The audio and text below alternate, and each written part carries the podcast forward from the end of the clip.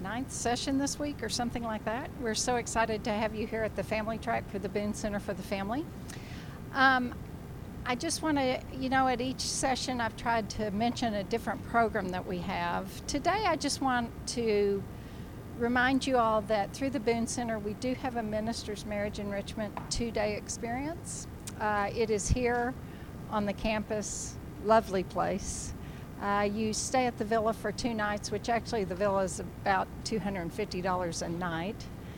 Get a beautiful, beautiful ocean view room, have breakfast and lunch each day, and there's a seminar that I run from 9 to 3 each day, and then we encourage our couples to go walk on the beach or eat at great restaurants. But if you are a minister, if you are a church leader, we'd love to have you attend with us if you are here because you're a really active member in your church, you may know a pastor that might need a couple of days of relaxation, and we'd love for you to send them our way. We have material at the back.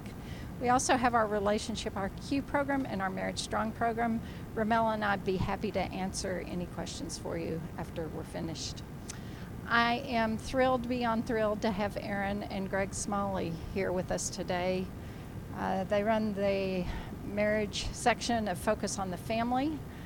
They have inspired and affected millions of lives over the year. And Greg actually was involved with a marriage intensive program years and years and years ago uh, that my husband and I were trained to lead intensives in the model that they originally uh, created. And we, um, from that model, uh, developed some material that has literally changed our lives. And so I feel very fortunate um, to be in relationship with Greg and Erin and know the significant work that they've done across the country in marriages and around the world, but specifically the powerful material that they endorse. So I am thrilled to have them here with you today. You're in for an engaging time. Thanks, Greg and Erin, for being here with us. Well, thanks. I know it's a beautiful day, and I we've heard that it's been pretty cloudy and dreary, right, leading up to today. So thanks for being here. Yeah, this is commitment yeah. to being here over what's out there. yeah, we were we got in yesterday, so we were just hanging out at the beach. Now we're from Colorado Springs, so I mean we're used to cold. But uh, sitting on the beach, it was a little chilly. I've got to admit. Yeah, we, I had yeah. sweatshirt on and wasn't ready for that. No, but so. not cold like it was in Colorado yesterday. It was 30 yeah. degrees and snowing when we left, so no one was feeling bad for us sitting on the beach. yeah, seriously. Well, again, we are thrilled to be here. Terry, thank you. Uh, mm-hmm. Sharon, thank you so much for having us. We've we've been long-standing admirers of the work that you guys are doing, and so, boy, I tell you. Mm-hmm as you're learning to in, in work with couples who are in crisis, uh, they, they just have such an amazing model. So any opportunity to get training uh, from the Hargraves, you've got to do that. So again, we're just we're blessed to be here. We uh, we get the privilege of traveling around the country doing marriage seminars. Erin and I have done in counseling together, intensives together for many, many years, written books together. So this is obviously the thing that we love to talk about. So we're not going to, though, be weird. Like Erin and I do things to strengthen our own marriage, and we were at a marriage conference one time, and seriously, the guy started like the first thing out of his mouth was that he had all the guys stand up, which is, I mean, you don't do that, right? Like yeah, you just don't make the guys stand up. So he made us all stand up. So we're feeling awkward anyway, kind of looking at each other. And, and the guy said, Now turn to your wife and share with her something that you've never told her. and we were waiting for the just kidding, and it never came. And uh, that was a unique way. So we're not going to do any of that kind of stuff. Um, love to take questions as, as we go through some of our material. If there's something you're curious about on how that might work for a couple maybe you're working with or in whatever capacity, please, we, would love to take questions. So we'll try to make time, especially at the end. Mm-hmm. So we thought we could start. Uh, we tell a lot of stories about our family. So this just to give you a quick sense of when we talk about our family, here's who we're talking about. Yeah, so this is our family. Greg and I have been married for 25, we're going on 26 years. This May the 30th will be 26 years. We've been blessed with four um, delightful children, two of which are here with us today, so I can't say what I usually say about them when I introduce them via picture. I'm just kidding. Because she usually says who her favorite is, but she won't do that. I won't do time, that so, today. yeah. I can't see Garrison, he's hiding. so we have four children. Our oldest daughter is Taylor. She's married to Caleb right here on this side. Second daughter is Murphy. She is um, actually just finished her sophomore year of college today. She just called and said she finished her last final, entering nursing school in the fall. Taylor is a nurse as well, and I'm originally a nurse. So we have all of your physical needs um, covered as you age. Um, I also have a master's in, in counseling, so I can help the emotional part as well. So we have you covered between the three nurses that are going to be in our family. Our son Garrison is standing next to Murphy, and he is also in the back there. He's just turned 17, sophomore in high school, almost a junior, Gar. And then little Annie is in the front here, and she's in the back as well. She is turning 11 this summer, and she was a gift to us um, from China that we have we've loved having her as our daughter um, for the past eight years. And then I often get in trouble if I don't introduce this guy right here. This is Taylor and Caleb's dog, uh, Sammy. He is a large golden doodle, and he is about six times that size now. I think he weighs 70 pounds. And he thinks he's little, but notice um, Caleb here is standing on the leash because I promise you this is the one and only time this dog sat still. So that's our grand dog. That's all we have thus far. Maybe someday grandchildren. You never know. Hopefully. We hope. We would we would like. We hear good things about it, right? For those who are grandparents. so we are looking forward to that. I always love looking at our family, just thinking about even the last years. Erin said one of our big opportunities uh, was Taylor's wedding to Caleb. And I, I got to perform the wedding, so father of the bride, and to perform. I'm sure many of you have done that. That's hard, though. I mean, I had to practice a couple days beforehand just to try to cry so that I wouldn't be, you know, blubbering, crying the whole time I was up there. So I, I didn't, I, I thought it did all right. Mm-hmm. I only lost it right at the very end. And then I forgot to pronounce a man and wife. So I'm not sure it's legal now, but uh, they're cohabitating. But uh, yeah, yeah, I can do it post. Well, my favorite part though was uh, just right in the middle, call for the rings. So everybody's grabbing the rings, and I just look at Annie, our our youngest Annie, and she's a bridesmaid. She's standing right there, waving at me, trying to get my attention. And so, you know, I'm thinking, now, you know, can't can't this wait till later? So she's waving, and so as they're getting the rings, I look at her and just went, you know, yeah. And so she mouths the words, "I'm bored." so we tell you that just in case you do feel bored at some point, just mouth the words, get my attention, and we'll just move it along or throw in a story of some sort. So I'll ignore you, Annie, for the rest of the time because I know what she's capable of doing. You know, as Erin and I got married 26 years ago, we, we walked into our marriage and just with all kinds of high hopes, high expectations. I grew up uh, in the home of a guy named Gary Smalley. I don't know if you've heard of Gary before. Yeah, one of the leading, foremost marriage experts. So, coming from that home, I was getting my doctorates in, in marriage and family. Pretty confident, right? I mean, I remember telling Erin we are going to have the easiest, the best, most awesomeness marriage ever. Like, we get this. Like, other people, eh, not so much. We get this. I haven't told you, right? Just relax. Don't Oh worry. yeah, Trust and me. I well, I, I did trust you, and so I thought it was going to be easy, and it turned out, gosh, two years into our marriage, we were like one argument away from leaving. We struggled with conflict. We did not handle conflict well. We didn't know when we had differences of opinions what to do.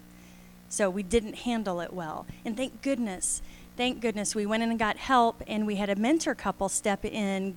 Um, Dr. Gary Oliver and his wife Carrie um, stepped in and really ministered to us, and, and they noticed that we weren't doing well. Yeah, it was a hard first couple of years for us. We were, I was at Denver Seminary, so I was halfway through when we got married. So here we're at the seminary campus, and we were fighting a lot.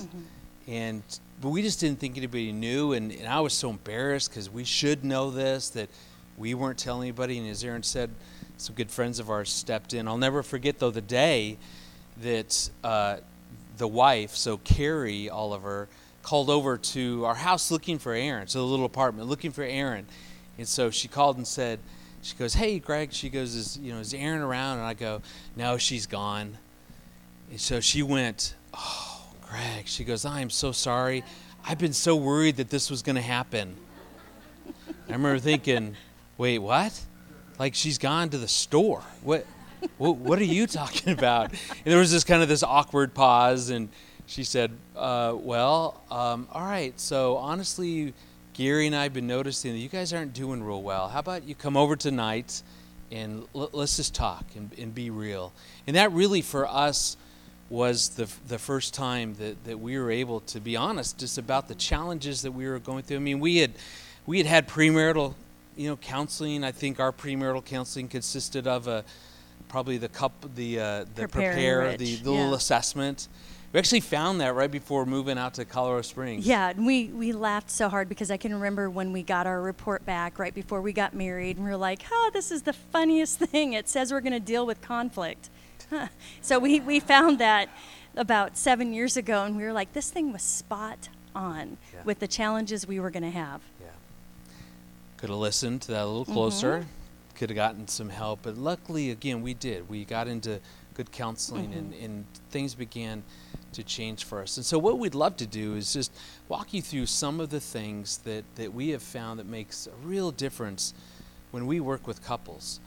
And so, Erin and I, in kind of a, a broad sense, believe that two things. If couples know how to manage conflict, so if they know how to deal with their issues well, and they know how to proactively invest in their relationship. So if they're able to do those two things, kind of walk through conflict in a way that's productive and you know invest build into their relationship that those are in a very very broad sense.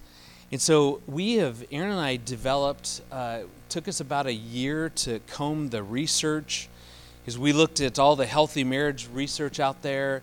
You know what were the common behaviors? What were the common traits that the research was finding creates a strong marriage. And so as we looked at all these things and just would write down and record, well, you know, they mentioned communication, they mentioned conflict, they men- you know, mentioned commitment, you know, good spiritual relationship, whatever those things are.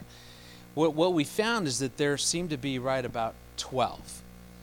So if we are doing these 12 things, then those are the kinds of behaviors that we need to have a, a strong marriage. So we, we've taken those 12 things. It's, it's in a book back there called The Crazy Little Thing Called Marriage. But then we developed an assessment. And so it's a, it's a free online assessment, an assessment. And by now, it's been out, what, maybe a year and a half? It's about been about a year and a half, and we're almost at the 500,000 mark. 500,000 people have taken this assessment. So it's a great resource because it's free of cost, and each spouse goes on and takes it individually, and then they get a report back, and then they can compare reports as far as the three strengths in their relationship and the three growth areas in their relationship. And consistently, um, the top five relationship challenges that have come back are listed right here. Sex was number one. This Con- is all surprising. I know that you Yeah. never would have guessed. what these are. Conflict is number two, which is not surprising at all. Um, communication, because of course, if you're not communicating, you're having conflict. Shared responsibility and time together. And in that order is kind of what we have seen consistently as far as the five most common um, growth areas based on this assessment.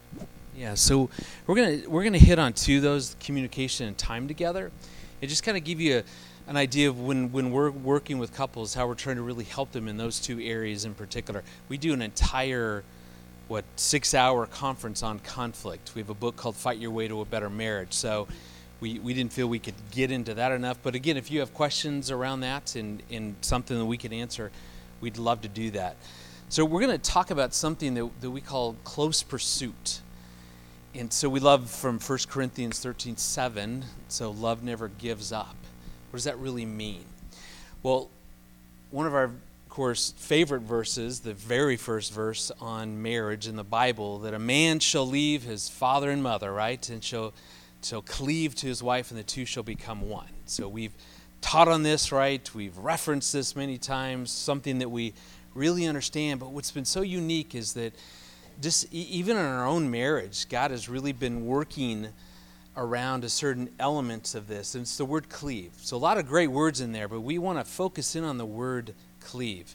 Because when we think about cleave, this idea of cleaving, right, we're not talking about the meat cleaver, right? We're not talking about taking a spouse's arm off, although that almost happened early in our marriage. But anyway, so we're not talking about that. But usually when we think of this word, usually the, th- the first thing that comes to mind. Yeah, the first thing that comes to my mind, or maybe your mind when you hear that word, is something that is uniting or bonding. So, cleaving, in essence, is bringing two things together, kind of like super glue. You know, that there's no separation, that it's bonded together. But you actually found that's the Greek version, you found a different version that has a different meaning. Yeah, just studying not too long ago came across the Hebrew meaning of that word and was kind of surprised. I, I didn't remember seeing it like this. Maybe I had before, but it really struck me. Because again, probably like you, when I think of cleave, I think of what Erin said, the bonding, like what, what God has joined together, let no man separate. But what's really interesting, the, the Hebrew word means close pursuit. It's something that we all probably did, right, early on in our relationship. Like I remember the moment, literally, I, the moment that, that I started a very close pursuit of Erin. And it's actually also one of the most embarrassing moments of my life. So why don't you tell him uh, what, what, what you did to me in the well, beginning? Yes.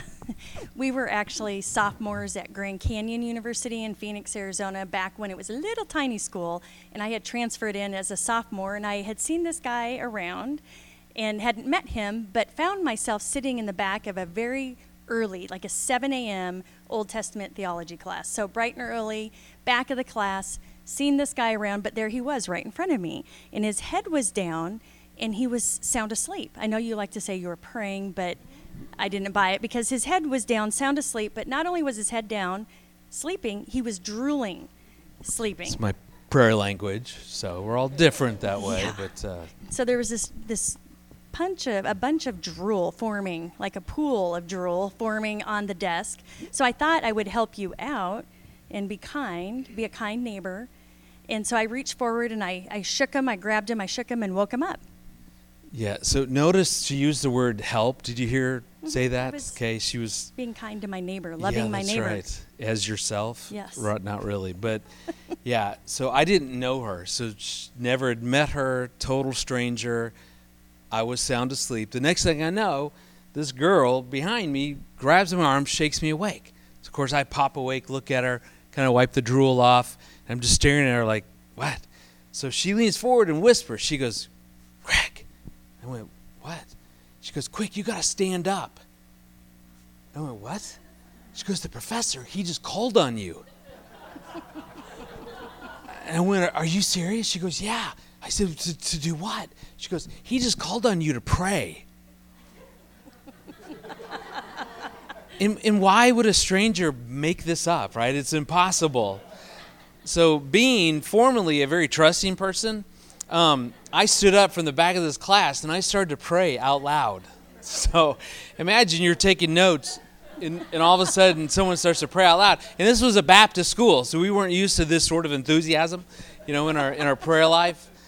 And so, so I'm so as you've prayed out loud before, have you ever gotten that sense, like you can feel it, that people are looking at you? Like they're certainly not praying with you, they're looking at you, staring at you. Yeah, like there's a disturbance in the force, you know, in memory of uh, May the 4th, Star Wars Day, right? May the 4th be with you. All right.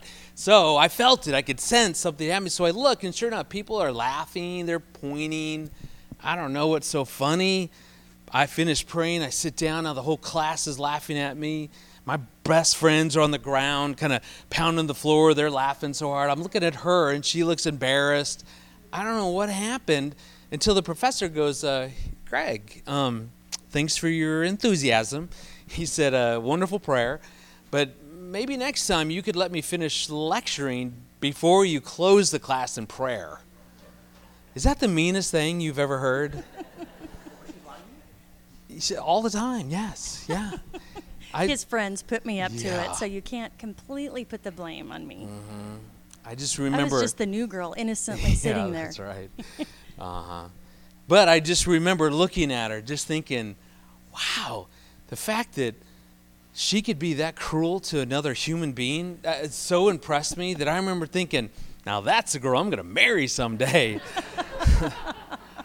Thus began my close pursuit of my wife to win her. And I think that took, what, maybe four years? Yeah. Four years later, we began to date, and then we're engaged and married. Yeah. Who knew?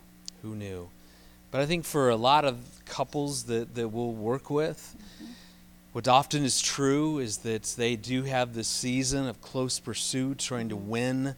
I think, especially for guys, trying to win the heart of the girl. And once she had that ring on her finger, then it was like, all right, I won. Now we moved on to life and got busy working and doing ministry. And we started having children. And we just got super, super busy.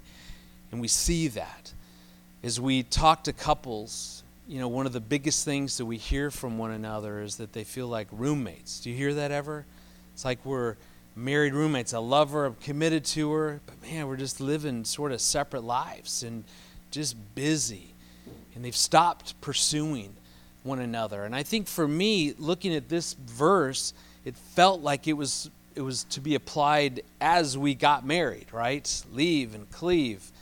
But really there's even in our own marriage there's been a renewed sense of yeah how, how do i closely pursue her? God does that to us. That's what i want to do. What does that really look like?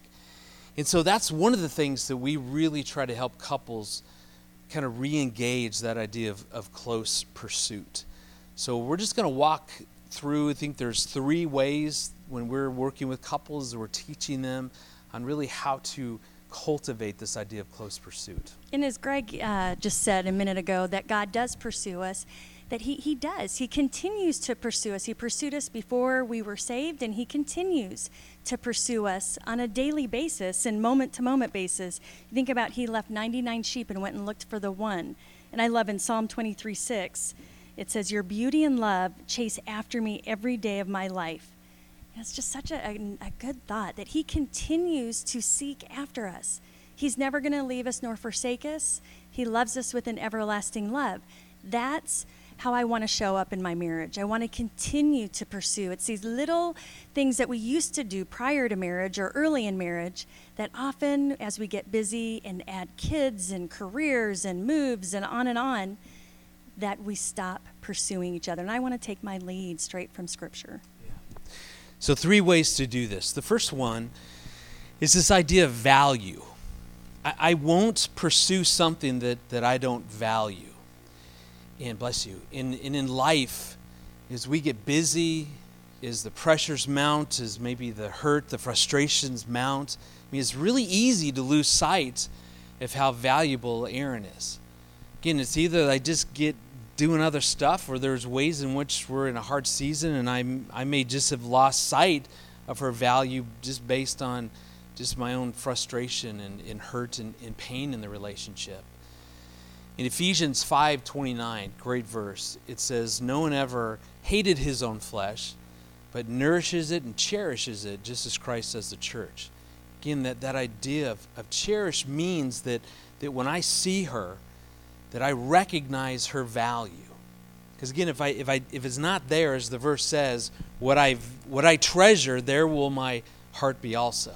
So if I don't if I don't see her value, then then I'll I'll miss it in and then and probably I'm not then investing.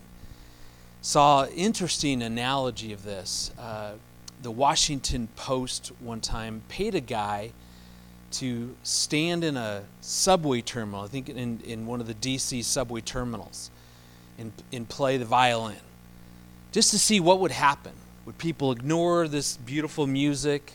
And so they did this. Here's a kind of grainy picture. So watch this. I'll play it out for about 20 seconds. What I want you to notice, though, is what are the people doing as they're hearing this, this beautiful music? So just notice the people walking by. What do they do? Do they they listen? Are they mesmerized? Are they busy? Do they walk by? notice this.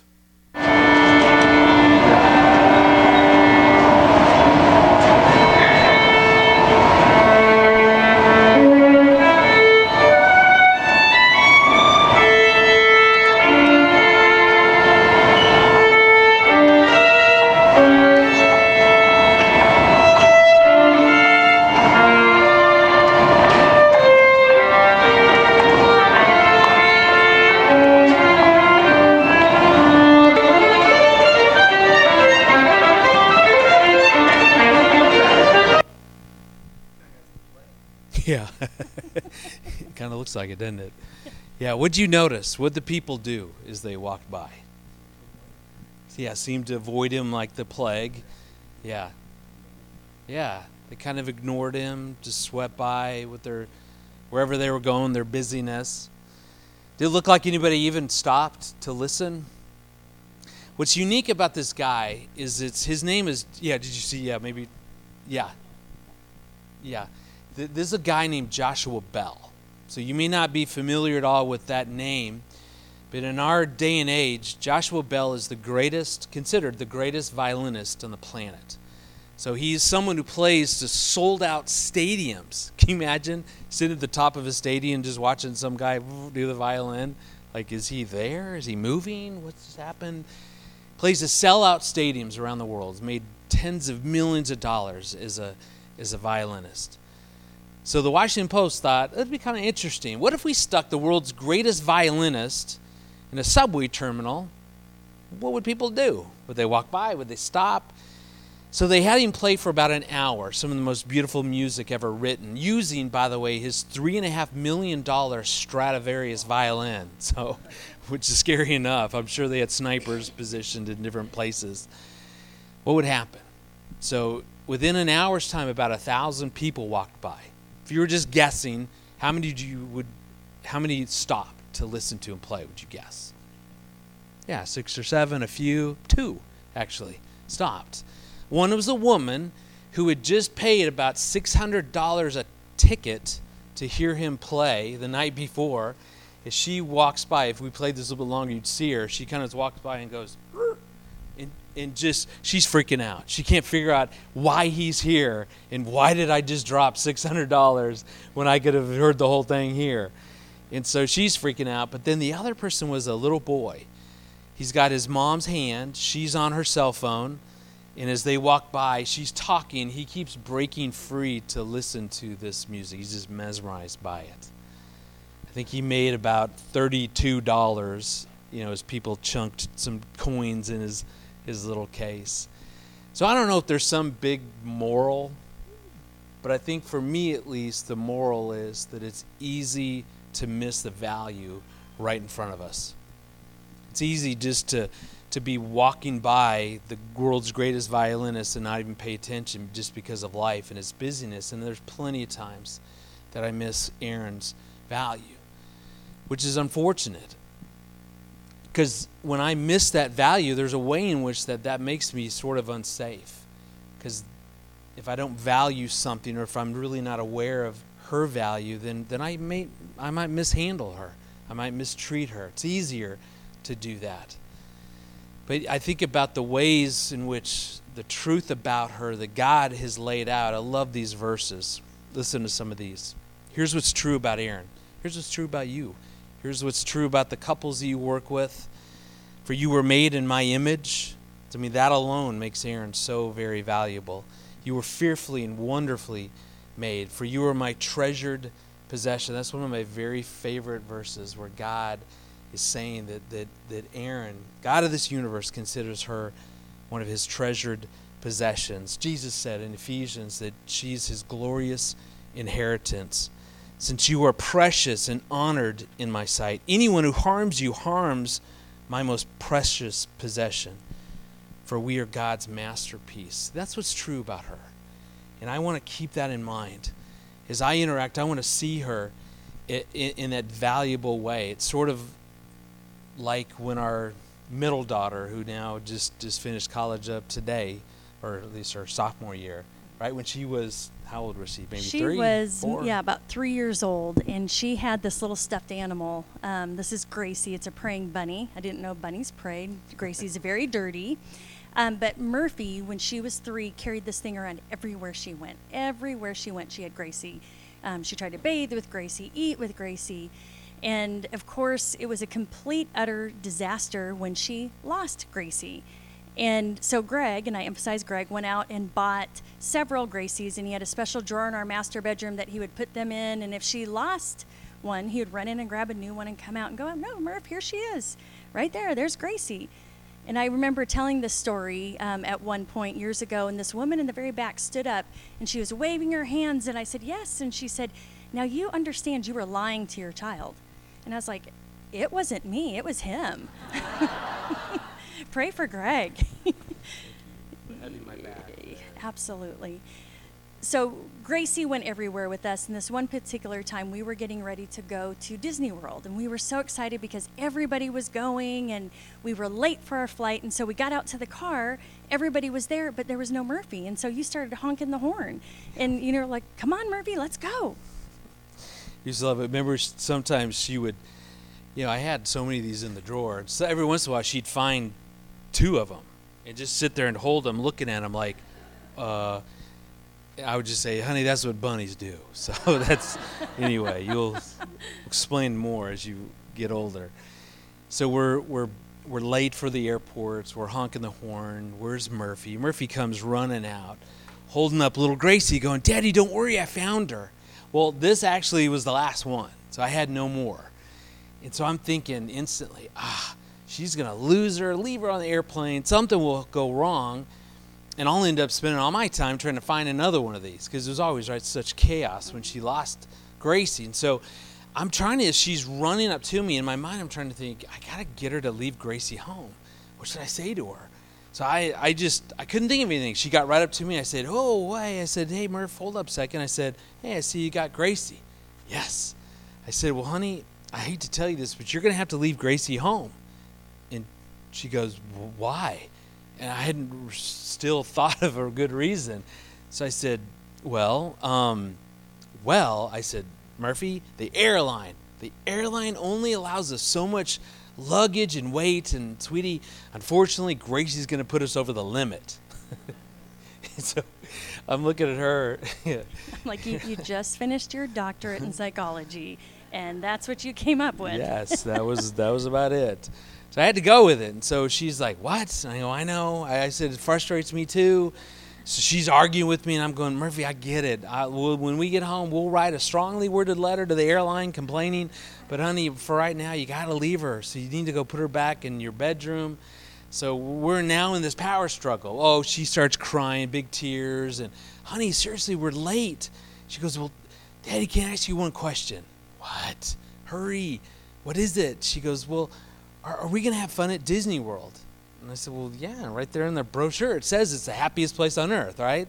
So I tell her about all things we're going to do and get her excited again. So I said, Well, go put Gracie back so we can get going. So she's looking at Gracie, looking at me, big tears. She goes, Well, well Daddy, she goes, I love Gracie so much that if that's how much fun we're going to have at Disney World, I want you to take her and I'll stay home. Yes. What do you say to that? of course, I looked to her, you know, as my helpmate, like, okay, jump in now. and she just stood there smiling. Well, I want to. No, I was having a good time watching. I wanted to see how this played oh, out. man, what do you say to that? She was dead serious. She was going to stay home so we could take little Gracie. So uh, I just I had no idea what to say. So I just picked them both up and said, "Honey, what was I thinking? It wouldn't be the same vacation without you and Gracie." So buckled them in and off we went. Don't pay attention to how I parent, okay? That's that'll mess you up. This isn't a parenting thing, right? Focus didn't hire me to run parenting, just marriage, and that's why, correct? But I love though that that's that's what what little Murphy did. That that's what we're talking about. That's that's recognizing someone's value. 'Cause we didn't get it. I mean, to us, this this piece of junk, basically. But to Murphy, little Gracie was the most valuable thing. And when we value something, then we are we treat that thing very differently. And that's the point. If I'm going to pursue her, it's going to start because I really see that that value and that can make right such a a big difference within the relationship. Again, love that verse where your heart where your treasure is, there will your heart be also. When I value Erin, it, it, it actually helps her to open to me. When she knows that I get her value, when I see it, I'm aware of it, then she typically opens to me. But that also has a huge impact on me. Because again, what, what I value, that's what I'm going to open to, that's what I'm going to pursue. We saw this, right, with my parents one time. It's quite funny. My dad made his living off of telling stories about me everywhere I'd go, people would say, "Hey, are you the one that you know pooped in your pants?" You know, he told that story or whatever. So yeah, so I always try to get him back a little bit. Yeah. So we saw actually the impact of this verse in Luke played out in this mm-hmm. really awkward way, right? Yeah, it was super awkward. It was Thanksgiving, and it was years ago, and we all, Greg and I and the kids, drove to Branson, Missouri, to have Thanksgiving with your parents, with Greg's parents. We were super excited, but apparently they woke up Thanksgiving morning super annoyed with each other, just irritated, and we could feel it, we could sense it, and we were just kind of like trying to just, you know, how you try to just disappear, but you're there, and they kept bickering, and you and your dad and Garrison got into watching football, so you were sitting there watching. That's what Thanksgiving's about, right?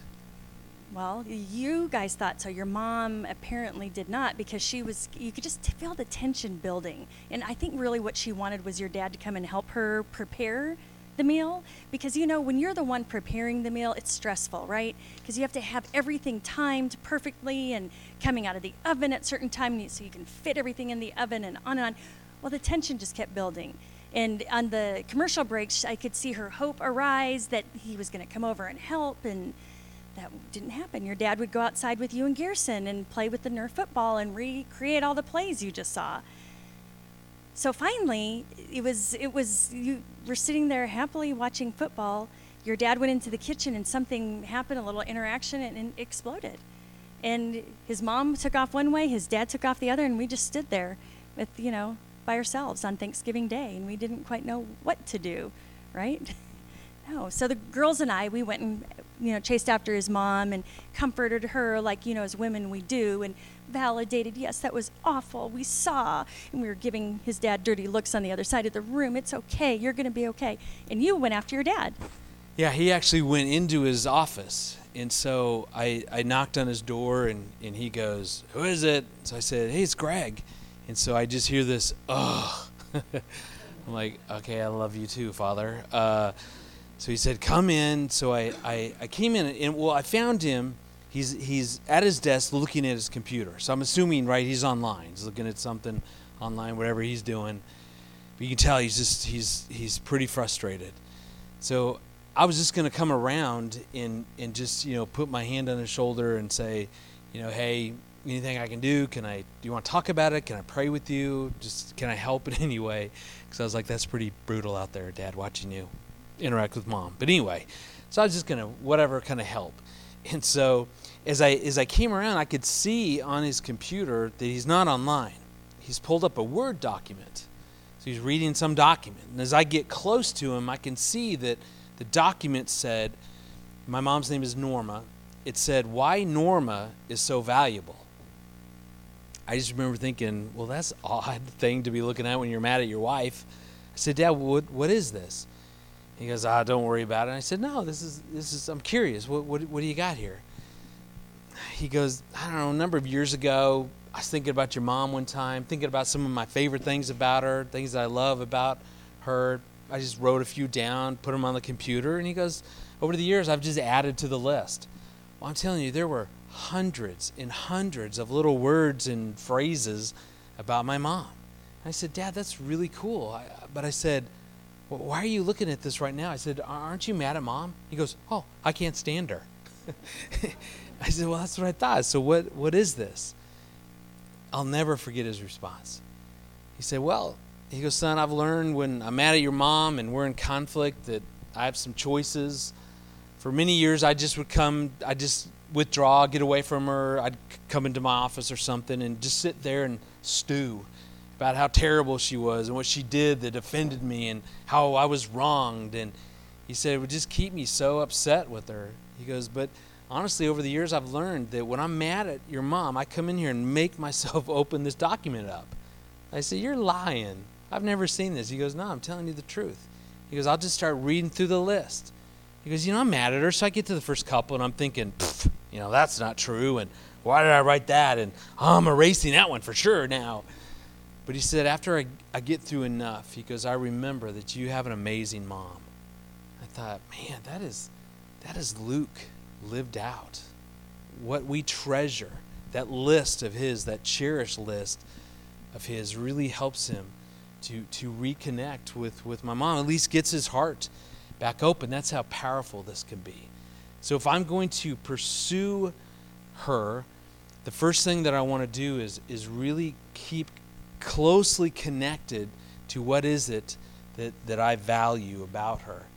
And remember, we even remember when I don't you may know this, you may not, but my father passed away about two years ago. And so in, in preparation for this for his memorial service, yeah, service. we found this. yeah, for his dad's memorial service, each there's three kids, so each of us were assigned a different part um, of his life, of his dad's life, and Greg and I were assigned his marriage. And so we, you were looking on his computer and came across that list, and so we thought, you know, wouldn't it be great to share that at the memorial service, you know, and, and really speak those words over his mom. And so we actually did that, and it was the most precious, precious thing because his mom had never seen the list. And so we encourage couples when you make this list, share something, you know, each day or once a week off of that list. But we were able to read his words that he wrote about her over her as she was saying goodbye for now to him. It was Yeah. precious. It was powerful, and so we we do this with couples. This can be a great exercise, especially when they're they're frustrated with one another, or maybe they're just in a feeling like roommates. You It's know, a, yeah, it's a great tool to use to reconnect, either to use for yourself in your own marriage or with couples you're working with. Um, it's just a, an opportunity to make a list of things that you really love, cherish, value about your spouse. Because again, you're not going to pursue something that you don't value or cherish. So maybe it's personality traits, um, behaviors, accomplishments, a physical characteristic, a special memory. I know for, for me, I love your sense of humor and that's something that drew me to you but then also over the years has been so valuable um, in our family love that. And Erin, she she's a extrovert. I'm an introvert. Who are the extroverts in the room? Let's see your hands. All right. Yeah. Yeah, they're usually up close and ready to party and have fun. Well, let me see the introverts. Yeah, we're always like, mm, you know, don't look at me. yeah, well, so I mean, I don't get energy from from people. Love people, sorta, but I don't get a lot of energy. But but it's just I I, I so admire that in Erin, just the way that she connects and relates, and and I I, I would probably have no friends if it wasn't for Erin setting me up occasionally on a play date. She does that still. like she'll say, "Hey, I met this great lady, and her husband's really cool. So you got you're gonna have lunch with them on Wednesday." I'm like, "I'm what? I'm not doing that. You're not the boss of me." But I go, and I usually have a good time. But anyway, I love that about her. So t- get, we'll give you 10 seconds, okay? Just just think about your own life. So maybe it's a spouse, maybe it's a child, someone who's significant, maybe a significant other, whoever. Just think about that person, 10 seconds. Think about one of your most favorite things. So do 10 seconds. See if you can come up with one.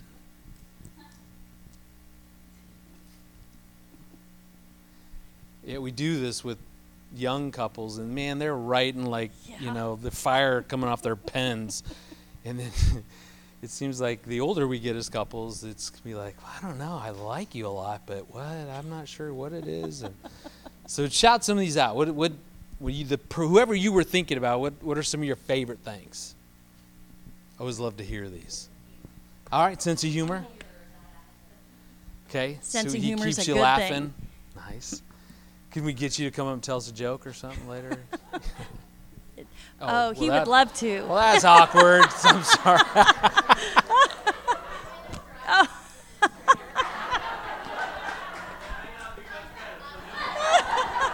we're just joking. I love it. That's true. I forget we're not at a, a marriage seminar, so yeah, that I should probably yes. I, I will watch how I say that. So that is, man, I'm going to tell this story, you know, for the Uh-huh. next several years. Well, That's this one on time. yeah, I know. If I had good eyes, I could have probably seen that they were written differently.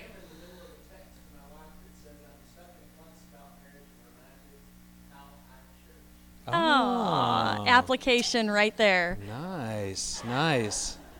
Well, well done. Cool. All right. What What are some other ones? And I, I won't even pick on you this time. Say it again. Okay. Good encourager. Awesome. Okay. Okay. Thoughtful. Okay. Okay. Great with your kids. Good. Good dad. Cool. Nice. I know. I did meet you guys before, so I yeah. But We no, I don't even care if we did talk about this. I ain't saying a word. So yeah, I love these. Sporty. Nice. Oh, cool. Is Yeah. is this your husband? Yeah. Okay, he has his Stop. he has his arm around Yeah. you, so I'm assuming that. He- he's he's my pastor. 45 so, years. yeah. wow, congratulations. That's great. Congratulations. That's cool. And I, again, we love this as as an idea. So just being being aware of that. Mm-hmm. So again, unlike my dad who did a great job of recognizing what he loved about my mom and did a wonderful job of putting that to paper. Mm-hmm. The fact that he really never shared that with her, I'm sure he did in cards and things like that. But uh, He never Those- told her he had a list. yeah, that's right. Yeah. Good Well, I don't think anybody's ever asked that You before. You got What- your dad laughing Yeah. because you did you say that that you took a book off the shelf? I did. Yes, he, he took a he as he stood in his dad's office. He goes, "Here, Dad, I'm going to get one of your books off the shelf, and I'm going to read to you what you should be doing for Mom." so somehow, I think humor always lightened. Yeah. See, that's the value of it. There you go. Lightened it up. That's we actually did have a meal together. Yeah. so yeah, we Nothing somehow burned worked either. it out. Yeah. That was weird though. Weird beginning. So again, if, if I'm closely pursuing her, it's going to start because right that I'm valuing her. So the more we can help people really connect Mm-hmm. to what is it that, that you value is huge. So number two. No, you can go. Number two is that you're following them. We love Proverbs 5:19. Learn her ways always and think on her love. So follow is actually an action word, so it's a verb.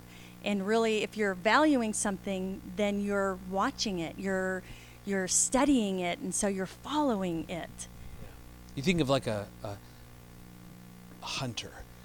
You know, if, if, if I'm, whatever I'm pursuing, I'm tracking, I'm noticing the subtle footprints, I'm noticing the trail, what's been brought, whatever I'm going off, I'm studying really becoming an expert in that thing. And that's exactly what I want to do. I want to really learn how to, how to track her, to study, to follow, to, to notice. And we were reminded of the power of doing this maybe, well, it's probably what, about a year and a half ago? Yeah, it was a year and a half ago because it was right before our daughter's wedding. Um, the whole family was home, and so we decided let's do one more thing, just us, before Taylor gets married. So we decided, you know, we live in Colorado, so we were going to go and do a hike. And it was January, and just do one more hike together, just with the six of us. And yeah, it was it was going to be a really sweet time. And so we were hungry, so Greg dropped us off at Chick Fil A, and Greg went and got gas and filled the the car up. Well, we got food and we were waiting for him to come back, and he pulls up and he goes, Hey, I, I forgot I want grilled nuggets. So he was going to run back in and get grilled nuggets. And he came running back out and he goes, I can't find my phone. And the unfortunate thing for Greg, if he can't find his phone, he has one of these lookbooks or whatever they're called. And so it has, is it called a lookbook? Book book? Something. Um, and it has his credit cards and driver's license and everything attached to it. So he couldn't find the phone, therefore, he didn't have a way to pay for his grilled nuggets. And he was kind of in a panic because here we were right on the verge of this wedding and you kind of needed your information. Yeah, so I just figured maybe it dropped out when I was getting gas, so so loaded the family up, and so Garrison and I are looking for it. So went right back to the pump, no wallet. Uh, so I walk in and hey, has anybody turned in wallet phone combination? And Whatever it's the, called. yeah, the person's like, no, sorry. So I'm like, I'm like, what on earth? Where is it? So as I get back to the car, Garrison goes, well, Dad, I've got you know, find my iPhone you know, the app. And I always, I'm just not, I forget most of the time about the technology. And so I go, oh, yeah. So he goes, so I got good news and bad news. I went, son, I'm really not in the mood. Just tell me. He goes, well, the good news is that I can see your phone. The bad news is that it's moving and it's about a mile away from here in a neighborhood. I went, wait, what? He goes, Dad, someone stole your phone. no, they did. And he goes, oh, they did too. And so he could show me, and sure enough, you know, there's there's just this little dot, and so you can you, we're tracking it. You can see it moving, and it goes into this neighborhood and stops at this house. And so I go, let's go get it. So, because Garrison's strong, you know, he's tough. And so I said, So you go up to the door and I'll be right behind you. and, and, you just tell him that the police are on the way. Just give us the phone back and we'll be gone. And you didn't like that I idea. didn't like that idea. Of course, my baby boy going to the front door with, you know. So I call the police. I call 911 or actually that non emergency line and just say, you know, phone's been stolen. We can see it here on this, you know, find your iPhone device and on and on. And they said, don't leave the parking lot. So I am a rule follower, and so we did not leave that parking lot, wait for the police officer to come. So he came and he actually ended up, he said, you know what? We're like, see, you can see it right there. And by this time, it's moving again. And it was, it actually stopped at the, it went through another neighborhood and then stopped at the hospital. And we're like, what, what are they doing? Are they they're paying off like their procedure, their outpatient procedure they just had, or whatever? Who knew what we were paying for? And so the police officer said, Hey, give me one of your other phones, and I'll go and I'll follow Greg's phone. And so he had a phone, he took my phone, we had a phone, and Garrison's iPad, and then we were all following Greg's phone wherever it was going. Yeah, well, it, it left the hospital, Thank went goodness. to like a fast food restaurant. I mean, I'm going, what on earth? Well, it's heading north. We live north. And then I remembered, that's right, my license is right there they're going, they're going to rob us. Like, what a word, that day's getting worse. And so we called our neighbor, Chuck, because he has guns. so we said, now, Chuck, don't shoot anybody, but just, just pay attention, just notice. So I'm telling him, don't go, don't even go outside, you know, and if you see, if you look out the window and it looks dangerous, don't, don't go outside. Yeah, Chuck was already outside waiting, setting up his, his, hmm, yeah. So sure enough, we could was we were following that little dot, it went all the way to our house. So as we, you know, pulled the police officers there, there's all this commotion, ruckus. We pull up, not sure what we were gonna find, and then we quickly realized that it really wasn't that big of a deal. It was a sweet elderly couple who had found my phone on the ground of the gas station is they he went home, told his wife, she's like, well, before he has to cancel all his credit cards, why don't we go take it back to his house since you see his license right there. So the sweet couple brings the phone back, and I'm trying to shoo Chuck, get out of the shrubs and get back into the house and don't shoot anybody now. But I tell you, the funniest part of the whole thing. So as we were visiting, first of all, when the police officer came, we we talked about that we worked at Focus on the Family. I don't know how it came up, but we were talking about that. And he's like, "Yeah, I know Focus." So as the police officer's coming up to return Erin's phone, he goes, uh, "Now, don't don't you guys work at Focus on the Family?" We're like, "Yeah." He goes, "Man, you've been getting some really weird, funky texts." And we're like, "What?" and it was my phone. I was like, "Awesome!" So I look. Well, his sister, who's just a nut, was out shopping for our daughter's bachelorette party. So she thought it would be funny to be taking some pictures of, of optional gift items for the bachelorette party and send them to send she was laughing out of control sending these pictures to me not knowing that a police officer had my phone so i called her i go way to go I love it. Yes. yeah So I don't know what Erin's got going on, but uh, that's not me. So uh, don't don't write both of us off at the same time. You know, I love this idea of, of following some someone just like what we are doing. Okay, it starts with value, right? I only followed this thing because why? Because I valued it.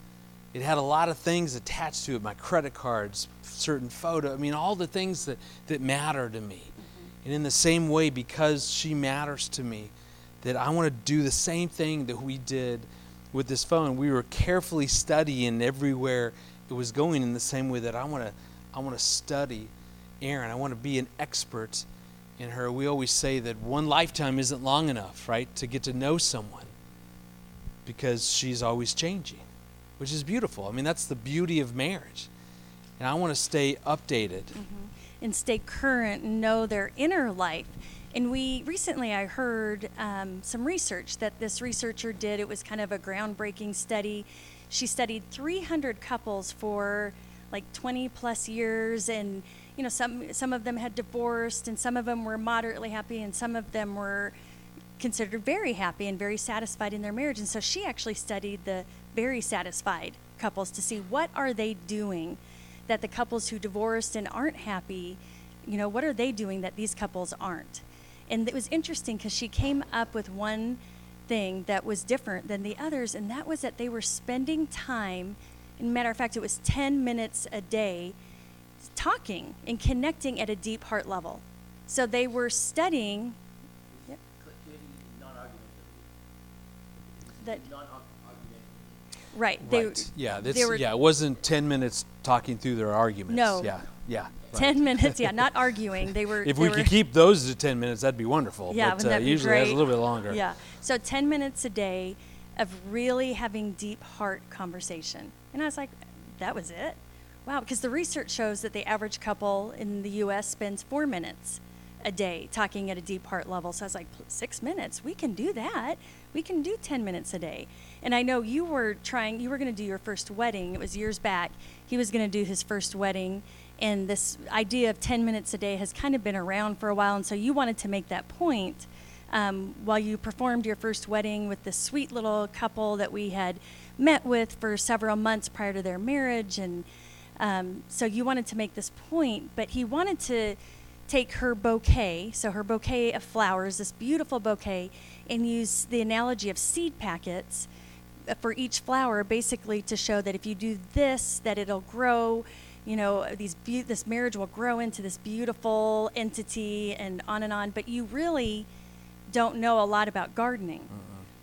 And so he asked me to buy the seed packets and to find out what her flowers were, but he didn't ask for any advice on like gardening procedures or helpful things. And you probably should have asked for Should more. practiced. Maybe practiced or asked bit for more. more advice. Yeah, huge wedding, like 500 people there. I mean, it was gigantic. And so I get to this part, and so I asked for her bouquet, and I held that up, and I said, "Look how beautiful this!" And everybody's kind of ooh and ah. And I said, "This is the marriage that they're dreaming about. This is what they want. This beautiful, mature marriage." And then I grabbed the seed packets and said, "But they're starting off here. So how do they get from these seeds into this beautiful marriage?" So I started to unpack that, you know, talking about their relationship with God being like sunlight, and something else was like water. And I just started to hit on some of these important things I want to talk about relating to some aspect of growing flowers. Well, my last point was going to be this this 10 minute of, of inner life conversation. Well, I get to that point, I, I can't remember what I was going to compare it to, which part of gardening I was going to use. I just forgot. And so I'm standing up there very awkwardly going, you know, they need to spend 10 minutes a day, and that's like, uh, I couldn't think of anything. So, I, I mean, it's awkward. Like, you know, I'm just standing there. So finally, something pops into my head. I just went with it. I didn't overthink it. I just went with it. So I said, they need to spend, you know, this 10 minutes in communication, and that's like fertilizing one another. now I didn't, I didn't ca- like it didn't, I didn't catch what it might also mean, and so I start to go on and on because people are laughing, and I don't know why they're laughing, but I like laughter, and so I was apparently said something funny, so I'm going to milk it. So I'm going on and on about fertilizing, and I'm saying to her, "You, as the bride, at least 10 minutes. I mean, probably like 20 minutes early to fertilize him." I mean, it was weird. Like I'm looking at her, I'm going, please stop, please stop. and Yeah. honestly, just I didn't Yeah. catch it until the groom could see that I was not going to stop, and everybody was really feeling uncomfortable now. And so he leans forward and he goes, "Hey," he goes, "Would you hurry it up? I'd like to start fertilizing her." And I went, "Oh, yeah." So Was never really asked to perform a wedding ever again, but uh, no surprise. I do have one coming up though. I have a chance to redeem myself You do. beyond Taylor. So Yeah. yes. So although the, the the principle's right, how I applied it maybe wasn't exactly right. But this this thing, this idea though about 10 minutes, it, it really can make a huge difference. And so to kind of your point, it's not 10 minutes a day talking about whatever. Because most of the time, couples get stuck. Usually, they're stuck in a nasty routine that they're not even aware is going on around their communication. When we do marriage events, we talk about communication. We ask them to give us a percent of how much of your conversation would you say is small talk? How much of it is what we call administrating your marriage. So that's when you talk about logistics and schedules and to do lists and who's picking up who. And then how much of your time is, is talking through maybe an issue, so conflict. So those three, how much of your marriage is consist of talking about those things? What percent? What would you guess? What do you think that there's we've done this enough to where we see now there's sort of an, an average percent of their time when they talk is devoted to one of those first three things. Would you guess if you were just picking? Yeah, yeah. Most of it is around administrating, taking care of the logistics. So those three represent about 80% of their communication. The problem is, I mean, it's great. We do need to administrate, right? I mean, we, we, we have a busy life, four kids, all of that. But the problem is, what we're finding is that if that's all we're doing is talking logistics with whatever little time we have, the marriage gets pretty boring. And people stop really wanting to talk. Or they just, they will get into that type of communication just naturally. Because those three things small talk, administrating your marriage, talking through conflicts those things will happen, right? You don't Yeah. have to, we don't have to work at those. No, those happen spontaneously. They just happen, you know, because we have to figure these things out and work through issues, work through conflict, you know, talk about the schedule. But the, the interesting thing is the last type, this deep, heartfelt connection, conversation, does not happen spontaneously. It's something that we have to intentionally pursue. We have to intentionally create time to sit down and have this deep heart level connection kind of conversation. It just won't happen. Yeah. And, and that's been a big one for us. Mm-hmm. Because again, we're, again, like you, like the couples you work with, we just, we're busy. A lot going on.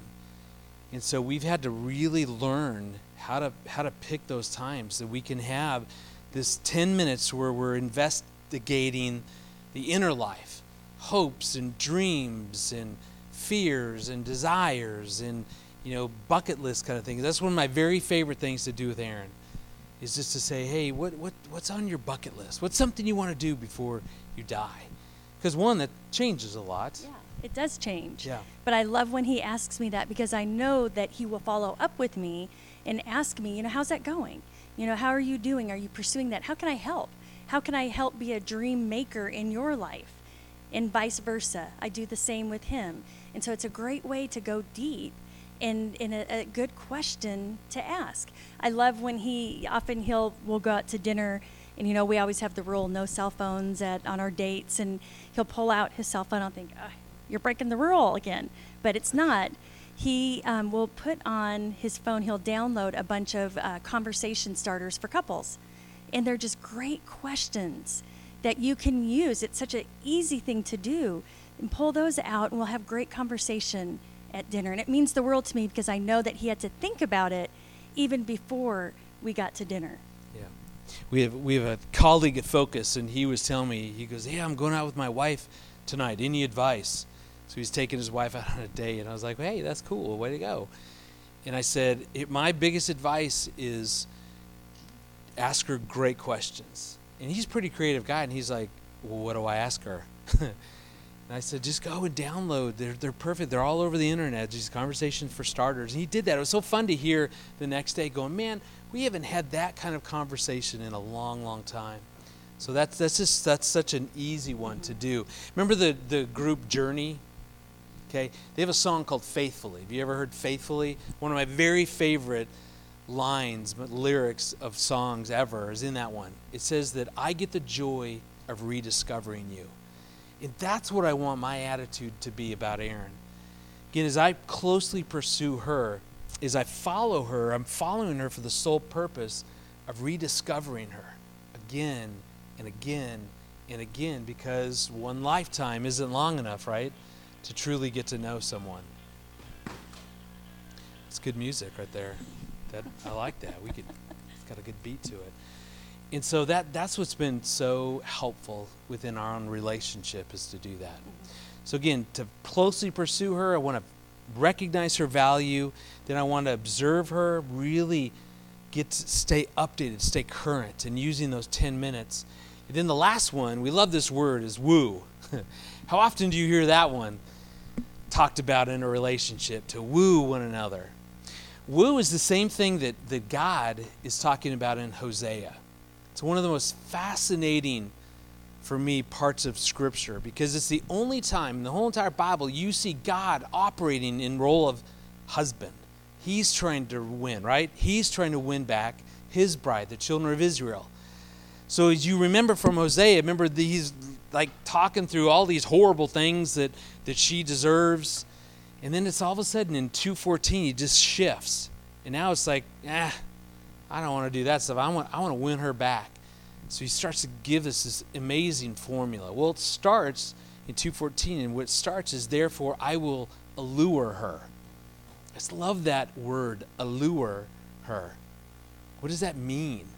To, to allure someone. So if I'm if I value her and now I'm closely pursuing her or I'm, I'm following her, now I need to do something, right, that's actually going to get her to, to turn towards me. And I love the thought of a fisherman. So you use different lures for, you know, to catch different fish, apparently. I'm not, I don't know a whole lot about Correct. it. You, You do. are correct. Yes, I know there's power bait and I know there's a panther martin. Yes. Right? So there's different sources to catch fish. Well, it's the same thing for us as humans. What is going to, a great question to ask is what is going to allure your spouse? What is going to cause them to turn towards you? So to physically turn towards you, and if they see the glimmer of this, like a fish sees a, a uh, lure, the fish is going to go after that. What's going to make them turn towards you and come towards you, come after you? Or what, same question for yourself, what allures you? So it's a definite, you know, great thing you can do between the two of you, but then also with couples you're working with. And it's different for, for everyone. You know, it can be any of these. I know for Greg and I, laughter and playfulness is a huge one. That is, I mean, that's how we met, really. And it has continued in our relationship. And over and You were laughing. I don't was remember laughing, and people were laughing at you. But I know that for Greg, it, to allure him, you know, making him laugh is just the, the it's the highway to your heart. I mean, it really is. And so I take any advantage of any situation that creates an opportunity for laughter. And so years back, we were living in Northwest Arkansas. Um, we were working at John Brown University, and um, I woke up at three in the morning. We were sound asleep, woke up, and I heard what I thought was a car running outside our house. Didn't even make sense because our house was set back from the road. But I was like, I woke Greg up and I said, You know what? I swear I hear a car idling. A car is running outside our house. Why would a car be sitting outside our house? And I, sweet guy, time and time again, he will get up out of bed, go out, and I assume that he is like, you know, looking around the securing the perimeter to make sure everything's safe and that we're good and so you left. Well, for whatever reason I was like, "Huh, it's 3 in the morning, Greg's out of the room and I could I could really cause him to laugh when he comes back. So I put pillows on my side of the bed and I crawled over to his side of the bed, got down on the floor, and I just laid there completely motionless and silent, just waiting for you to return. This was like three in the morning. So no, I don't know what got I into know. me. So I go stumble around. You know, we've got to be gone for a certain amount of time, right? Or she knows I really didn't look everywhere. so after playing the Xbox game for a little while, I came back towards our hallway, and I know her well enough that I turned on the lights and I just I peered in, and it looked like she's there in bed. I had no idea I'm staring at pillows. Thought it was her. So I shut the light off, come all the way around to my side. I'm just about to step uh, into my side of the bed. she screams as loud as she can, which, you know, paralyzes me and then pulls me down. So I'm thinking it's the intruder under our bed. I didn't think to look. I mean, I really thought I was being murdered. No idea it was her until I figured it out. And then I'm like, Erin, well done. But honey, obviously my heart's much weaker now. Uh, how are we going to explain this to our kids that dad's gone because I scared him to death, you know? but I'm telling you, talk about alluring me. After I went and changed my shorts and came back to bed, I've never been more allured in all my life. There is just something when You she is being that. playful and, and laughter. You know, someone once said laughter is the shorter shortest distance between two people. I mean that that's what it is for me. Different that you're more gifts. Yes, I love gifts, and Greg, you've learned that over the years, and so he will often just surprise me with something. And again, it's the thought because I know he had to think about me before he came home, or you know, before a birthday. And so when we first moved to Colorado Springs seven years ago, he surprised me with some concert tickets. And it was a group that we loved back in the 80s, and we were so excited to go and hear this group. And so we were sitting in the very back of this huge crowded auditorium and kind of snuggled up and a certain a song came on and we realized we both loved this song back in the Yeah. 80s Yeah, I'm just got my arm around her and we're just listening and this song came on. I went, oh, I love this song. And she goes, Oh, it's like one of my all time favorites. I went, Seriously, mine too. And then I just had this flash. Does it ever happen? You're talking, you just have this memory pop right into your brain. And I said, Do you remember when we were first dating and, and we were driving and this song came off? And you start singing, you gave me that look, I pulled over some parking lot. We just sat there and listened to the song, smooched. I said, Do you remember that? She went, It's a great memory, but that wasn't me. Which I still think it was you, because you're also older and remember things Mm, no differently. and if you want me to share with them since i knew you in college i could tell them who it was No, no, no. no. That's all right. That's Okay, all right. that's what I thought. Yeah, that would probably not allure you if you were to reminisce there. no so just when you reminisce or think about your spouse and sweet memories just make sure they're memories about your spouse that's just a free piece of advice we're Got gonna it. we're gonna call that's gonna be a Gotta- yeah, title of a new positive, book. that's yeah. right. so it could be any of these um, affirmation gratitude prayer listening. You know what is it that's going to cause you to turn towards your spouse to be allured by them? What allures you? And to become aware and share that with your spouse. And you know teach these couples to really think about what is going to cause their spouse to turn towards them. Yeah, to cherish her, to follow, so observe what is it that that that I love. You know, what what is it that that that she likes. You know, is is then I do those things. All that Psalms 23. Your beauty and love chase after me every day of my life. That's what I want her experience to be. So that's what we're trying to help these couples really understand is how do we how do we do that? How do I continue to chase you? Because again, they need to understand how do how do they fight well, but how do I invest? And so this is just a great way just to walk through some some very simple, practical ways to do that. So that's definitely one of the ways.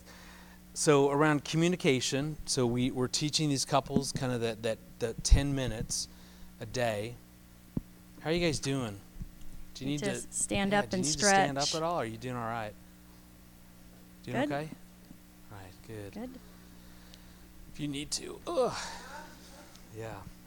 Where's my. Oh, yeah. on the floor Left it. Here, though, is that this is this is also this is another really easy way to help couples deal with a, a such a common problem that exists in our culture. And we've talked a little bit about it, right? Mm-hmm. But just dealing with busyness. Mm-hmm. I mean, do the people you work with? I mean, are they busy? Are you busy? Yeah, we have a lot going on. Yeah, and just trying to find time to connect. And especially as a woman, as a wife, I know that I need to invest in my marriage and in Greg. And often I'm pulled in so many different directions with kids and work and, you know, things at church and kids' sports and on and on that I often feel like I'm letting, I'm not living up to my potential as a wife. And so when we learned about this, this was such a great concept that we have been applying in our own marriage probably for the last eight years. And it has truly made such a huge difference. And it's so simple. It's just an easy, easy application. And I love that because it, it's not adding one more thing to our already overflowing busy plates of our lives. It's one more way that we can add to our most important relationships, our marriage, with our kids, with our family members, and it's not going to overload us. Yeah, because usually, I don't know about you, when someone starts to talk about busyness, I know they're instantly going to give me other things I need to be doing. and and as Erin is saying, what already feels like an overloaded plate, I'm, I'm thinking, oh, great. Now I'm going to get five things I need to add that I'm really not doing that I feels overwhelming. As a matter of fact, my a good friend of mine, I know this is a good friend of, of yours as well, Sharon, uh, a guy named Shawn Stoever and I wrote a book called The Wholehearted Marriage. And we have a chapter in there called The Exhausted Heart. So just talking about busyness and exhaustion. And I remember calling him up, up one time, laughing out of control because I had found a website, just doing some research around busyness. I found a website that was a thousand and one ways to simplify your life.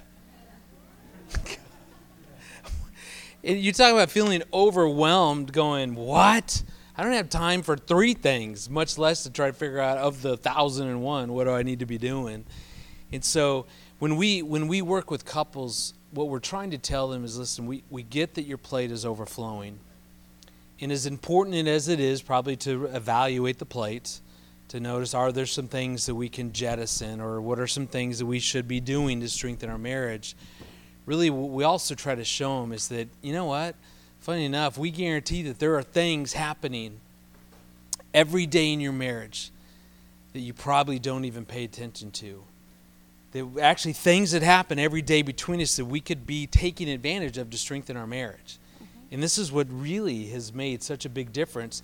And it, and it came from in Deuteronomy, I think it's Deuteronomy 11, 19. So when, when God is talking about teaching our children, right, about Him, He's saying, you know, don't do that in this real formal way. Just take advantage, right, of everyday moments when they wake up, when they lie down, when they walk around the way, when they're sitting at home.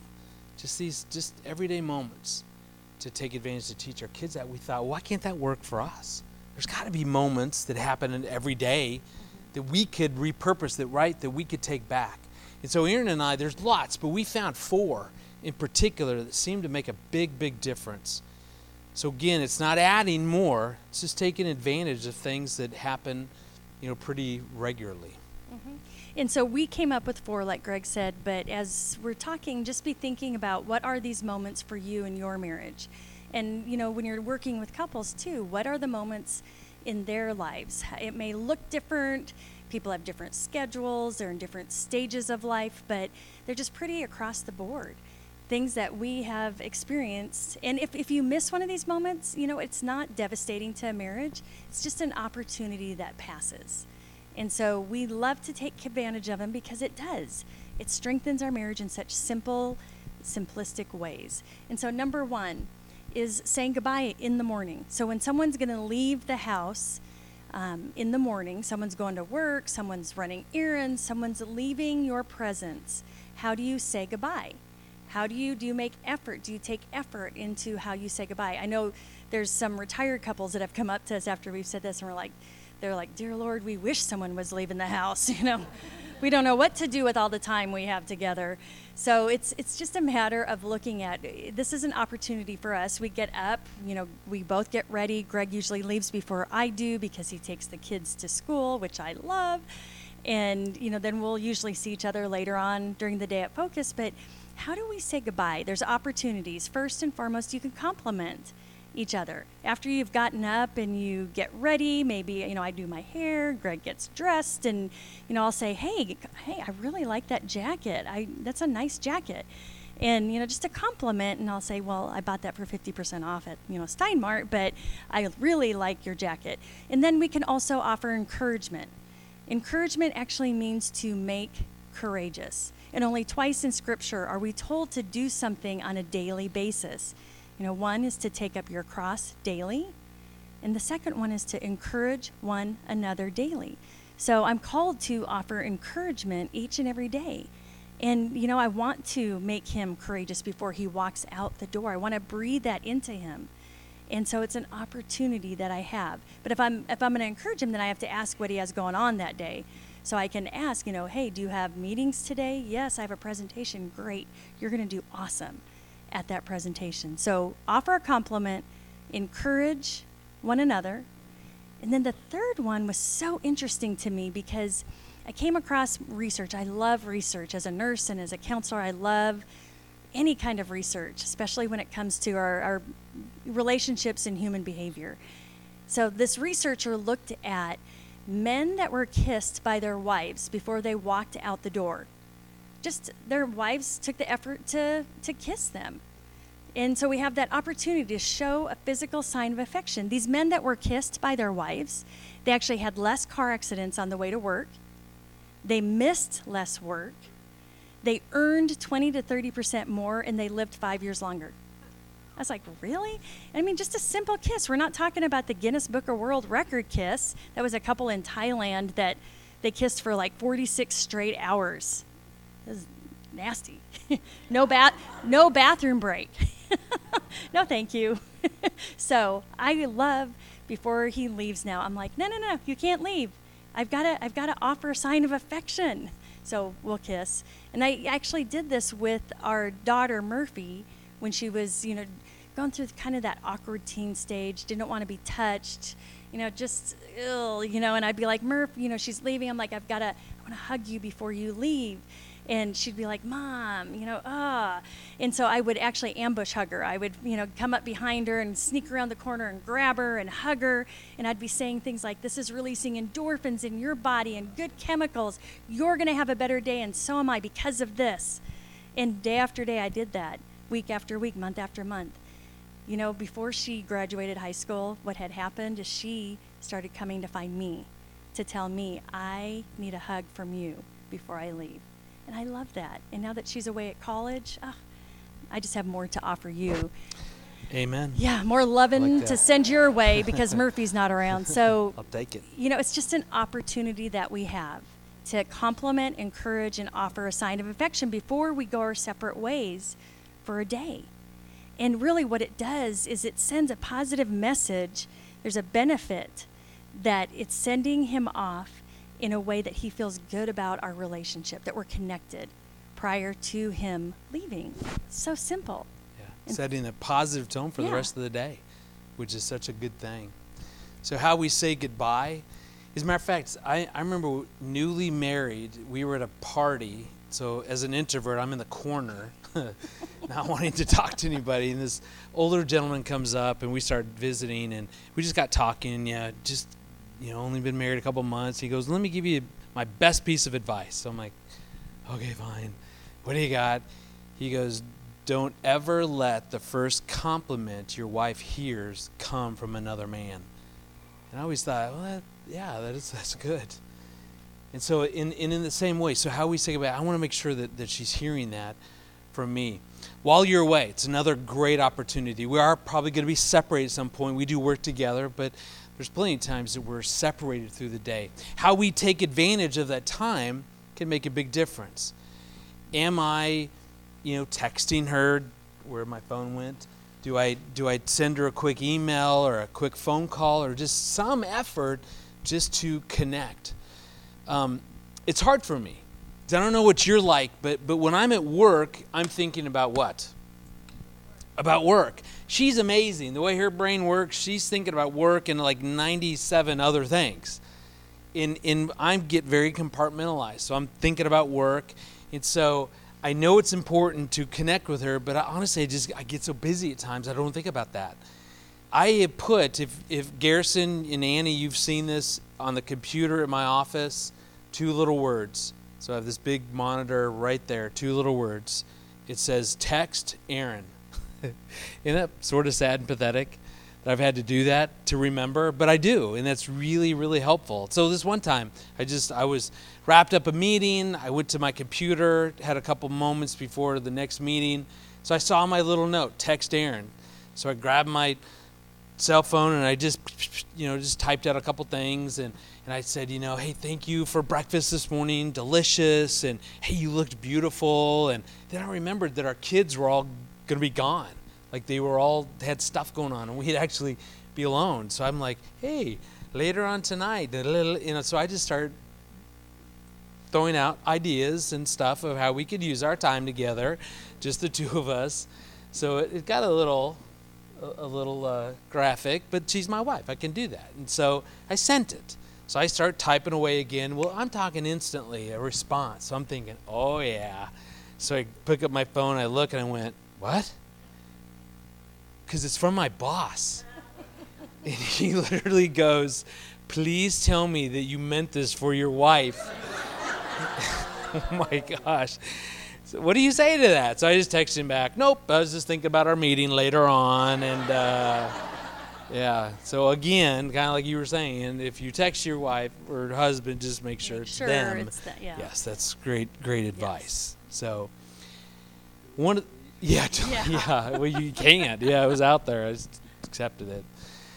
One of the things, though, how how we connect while we're away, what it does is it sends a message to Erin.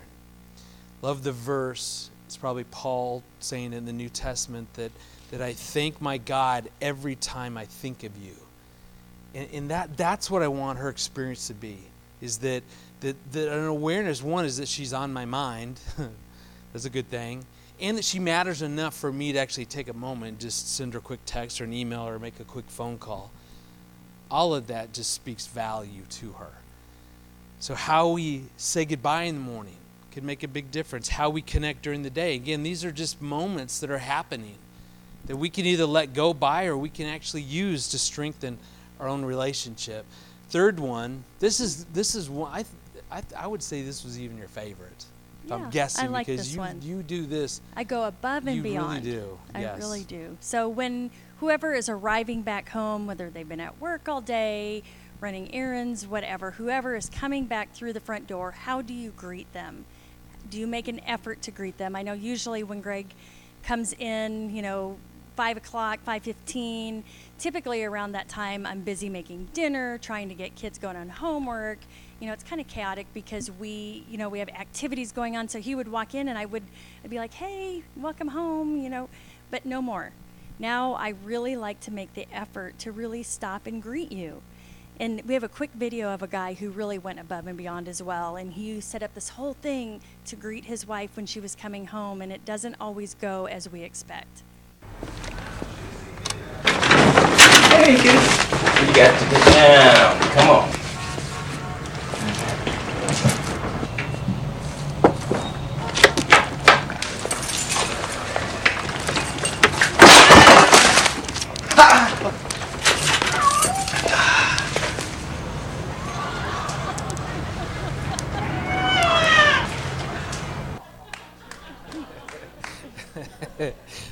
Poor buddy. he really was trying, and so sometimes it's going to go south, and that's okay. But I know for me, when you come in, like I, I set everything down now, and I'll go to the front door and I will greet him, show a sign of affection, and you know, just welcome you home, welcome him back into my presence. It's an opportunity to strengthen this relationship. You think about your, your family dog. When you come home, what do they do? They're so excited. And, you know, super excited that you're home. We have a cat, and the cat could care less when we come and go. The cat, you know, walks by and is like, it's you again. yeah, I'm back. Awesome. Yeah. But really making the effort to, to greet Greg and welcome him home. And what this does is it sets a positive tone for the rest of the evening. So, whatever activities are going on that night, more likely they're going to go well because there's a positive tone has been set. Yeah. And Erin, like I said, she's really been working at this, and I, and I love this.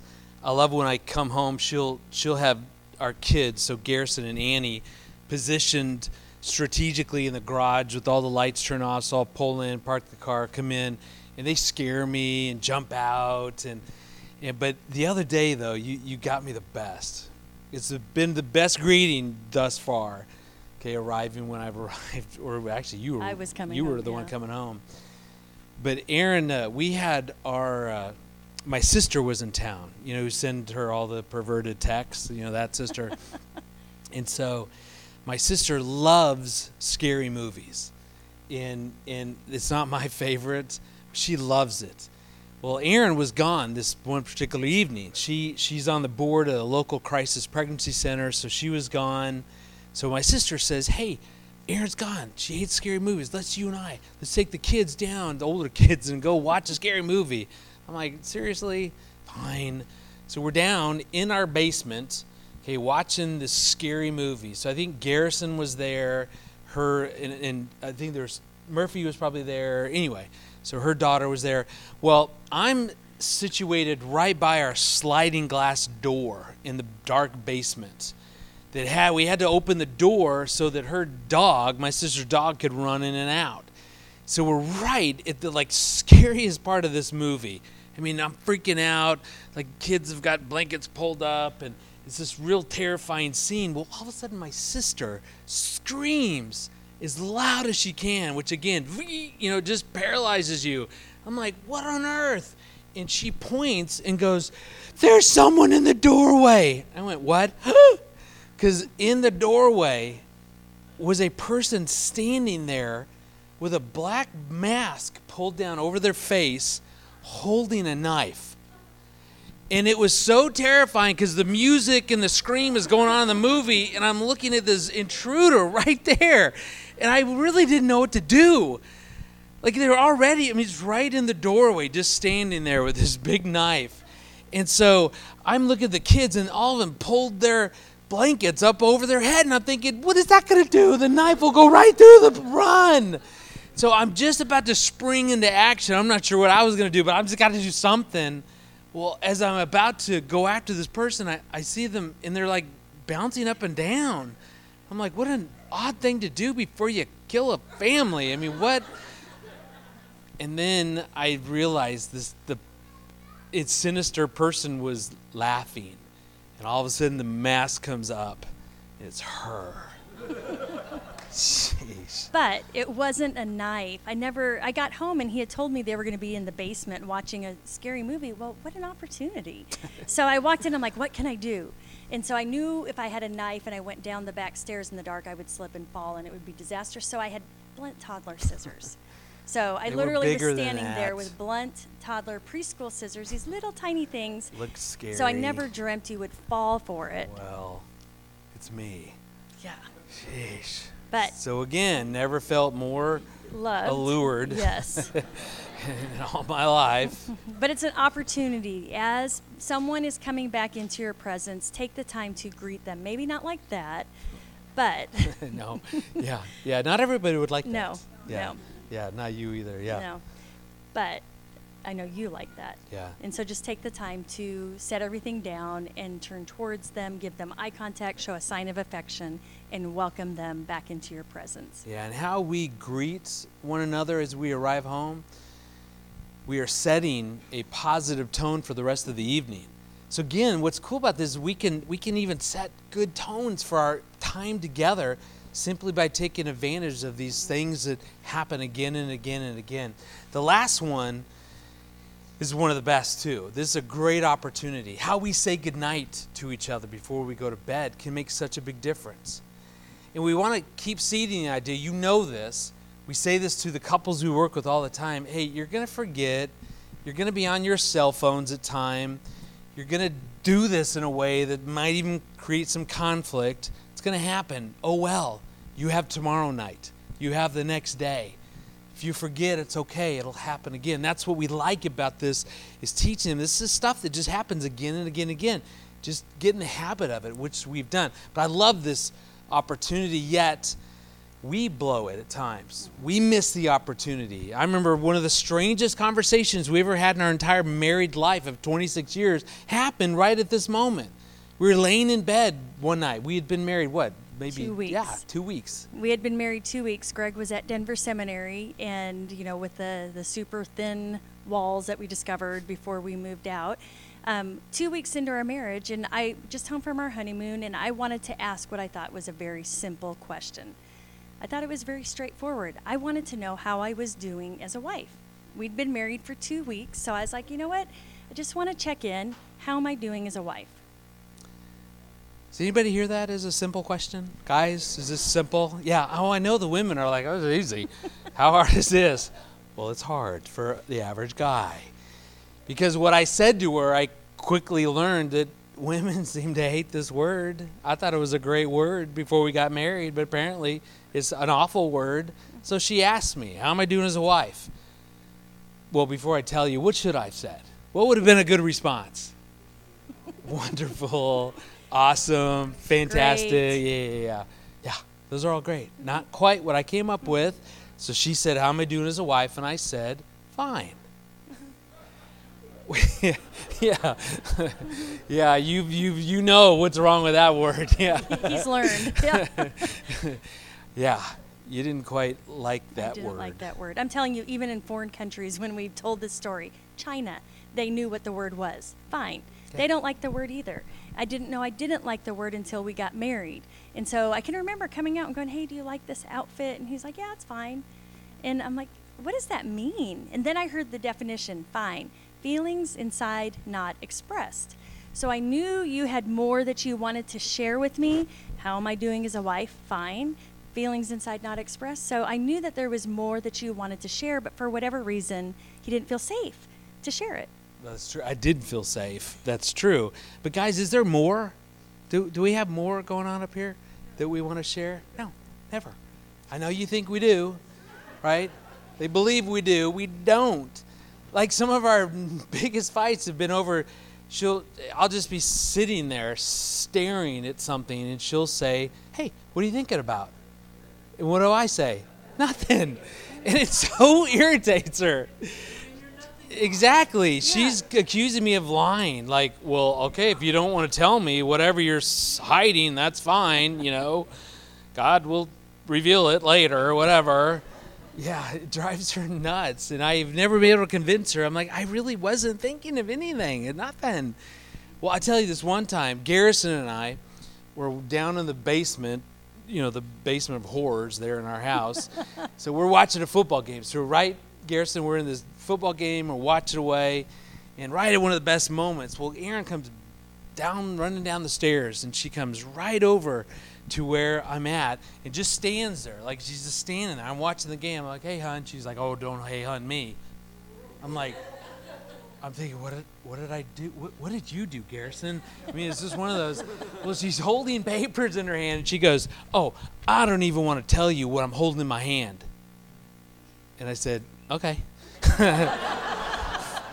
I'm thinking, why would you come down to tell me you're not going to do something? You could have just stayed upstairs. The whole thing would have been about the same net effect. Anyway, so tell them though what you found, because it's going to change your life. I'm telling you this it right now. It truly did change my life because I had heard about the nothing box and on and on, but I wanted research. I wanted actual research to tell me because he would tell me I'm not thinking about anything, it's nothing, and you know we'd be on a road trip and he'd be driving, staring off in the distance, and I'm thinking he's having some big philosophical, theological, emotional experience going on, and he would say nothing. Is he's thinking about nothing? She's mocking me, by the way. So I was he was down watching the football game. I was on online or something. I saw this research study, so I clicked on it, and it was actually out of UCLA. And UCLA, they were studying the differences between men and women's brains, and they hooked up brain monitors that had a printout of the brain activity of both men and women. And what they found was absolutely fascinating because they found in the printout on the men's brains that there were periods of time where absolutely nothing was happening. Nothing was printing out. we told them, right? Yeah. Versus for us as women, that never happens. We were always thinking about something. They found that in the study, and we know it's true because we are always, you know, I'm thinking about Christmas already. And, you know, here it is May. And, you know, what are, what are we doing for Christmas? What gifts are we buying? You know, how much money do we need to save? And on and on. And so we're always thinking about something. And so it was just a, a difference. Well, that particular night, she wouldn't let this go. So the the the, the fine wasn't good enough. So tell him what you did yeah, to me. so here next. I've asked him two weeks into our marriage, what uh, I can't even remember what I asked Yeah. you two weeks into our marriage. How am I doing as a wife? He says, fine. I don't like it. I find the research that there's actually more that you wanted to say. So I decide. I was working as a labor and delivery nurse at that time, and when women would come in in labor, I'd ask them the same question every time: zero to ten, how bad is your pain? Zero, you're in no pain. Ten, you're in a lot of pain. Where you know where are you at? So I thought, hey, that could work for this. So, Greg, Yeah. zero, I'm the greatest wife. Ten, zero, I'm the worst wife. Ten, I'm the greatest wife. Where do I fall? Yeah, what could possibly go wrong, right? Yeah. yeah, I, yeah, exactly. Yeah, well, I thought this through because now I'm thinking she wants feedback. Yeah. He says he thought it through. I actually could hear him adding and subtracting on the other side of the bed. So he was he was mathematically figuring it out. You asked a mathematical question, your own fault. So I think this through. I think I come up with a perfect number. So before I tell you my number, what should I have said? yeah, 11. Yeah. That's exactly how I'd answer that now. Not quite what I came up with then. Now, in my defense, only been married two weeks, but I told her, I said, Erin, I am proud to tell you that you are a 9.3. yeah, that didn't go over well at all. She starts to cry. And I'm going, whoa, whoa, whoa. I said, nah. I said, honey, the the 9.3, that's like a 93%, which is a what? It's an A. Oh, Thank who you. Who said that? That is, thank Who you. said that? Yes. Oh, A fine. minus, Greg. You talked to her A before we started. No. oh my gosh! I, all I can know is we get into this st- stupid fight about my rating system, and I'm I'm telling her you asked, I answered it. You just can't handle the truth, you know. I'm like, it's going down. It's like a 9.2 because you're arguing with me right about now. Oh my gosh! Well, I hey, I had no idea. Oh, there were much deeper issues at work. Um, I Yeah, had I'd be no thrilled idea. to be a 9.3 today, 93%. Yeah, well, you're a 14 today, but Thank that's you. not the point. The point was back then. All right, see, I was a C student. Any other C students in the room? I know we're a bunch of overachievers. Okay, a couple. Yeah, thank you. Yeah. Did he point at you, or were you raising your hand? Okay, okay. Yeah. Either way, yes, we can relate. Okay, C student. Okay. So if I had ever brought home a 93%, my parents, we would have celebrated for, we, we'd have slaughtered the fatted calf and we would have celebrated forever. Because I didn't bring grades like that home, but that was a little different for you. Yeah, I didn't I- even know this. No, I didn't understand the enormity of it, but I was one of those students, 98% and above was passing. So 9.8 would have been Yeah. acceptable. So have been helpful to 9.3 to me would have been, back then was like failing. Yeah, I mean, she was academically a high overachiever. Like, she graduated high school with a 4.3 GPA. I remember she told me that one time. I went, "Hey, honey, it's me. I unconditionally accept you. You have to make stuff up, right? Because the highest is a what? A 4.0." Well, she she's like, "Oh no no no no! You can take honors classes and get an even higher GPA." I went, "What kind of classes?" No one invited me into an honors class. I had no idea. I always wondered where the smart kids were during the day. You're off in your honors classes, and Jeez. Well, I tell you, we, yeah, so we get into this terrible fight. It's the moment we're supposed to be going to sleep and it's supposed to be positive and taking advantage of that moment. And now we're in this big fight. I think it ended when she goes, she was so mad at me. Because I kept going, listen, all right, Jesus is a 10, all right? And in many ways, I was trying to say, and you're not Christ, okay? And so, but uh, it just didn't work. And so she's so mad at me. So finally she goes, she goes, oh yeah. She goes, I may be a 9.3, but at least I'm not a 5 like you are. yes. And then I thought, eh, is a C student? That's about right. You know? I can, I can live with that. Felt comfy, like some slippers or something. Felt I was used to that. We are gonna blow it, right? We are gonna miss these opportunities, and that's the point that I love about thinking about our marriage as these moments. Is that they're gonna? I can redeem tomorrow nights if I miss tonight's. Mm-hmm. And yet, some of the things that we've discovered that can make such a big difference in this time outside of the obvious, okay, is gratitude. What would it be like if one of the last things that she heard from me is just articulating something that I noticed that she did that day that I really appreciated?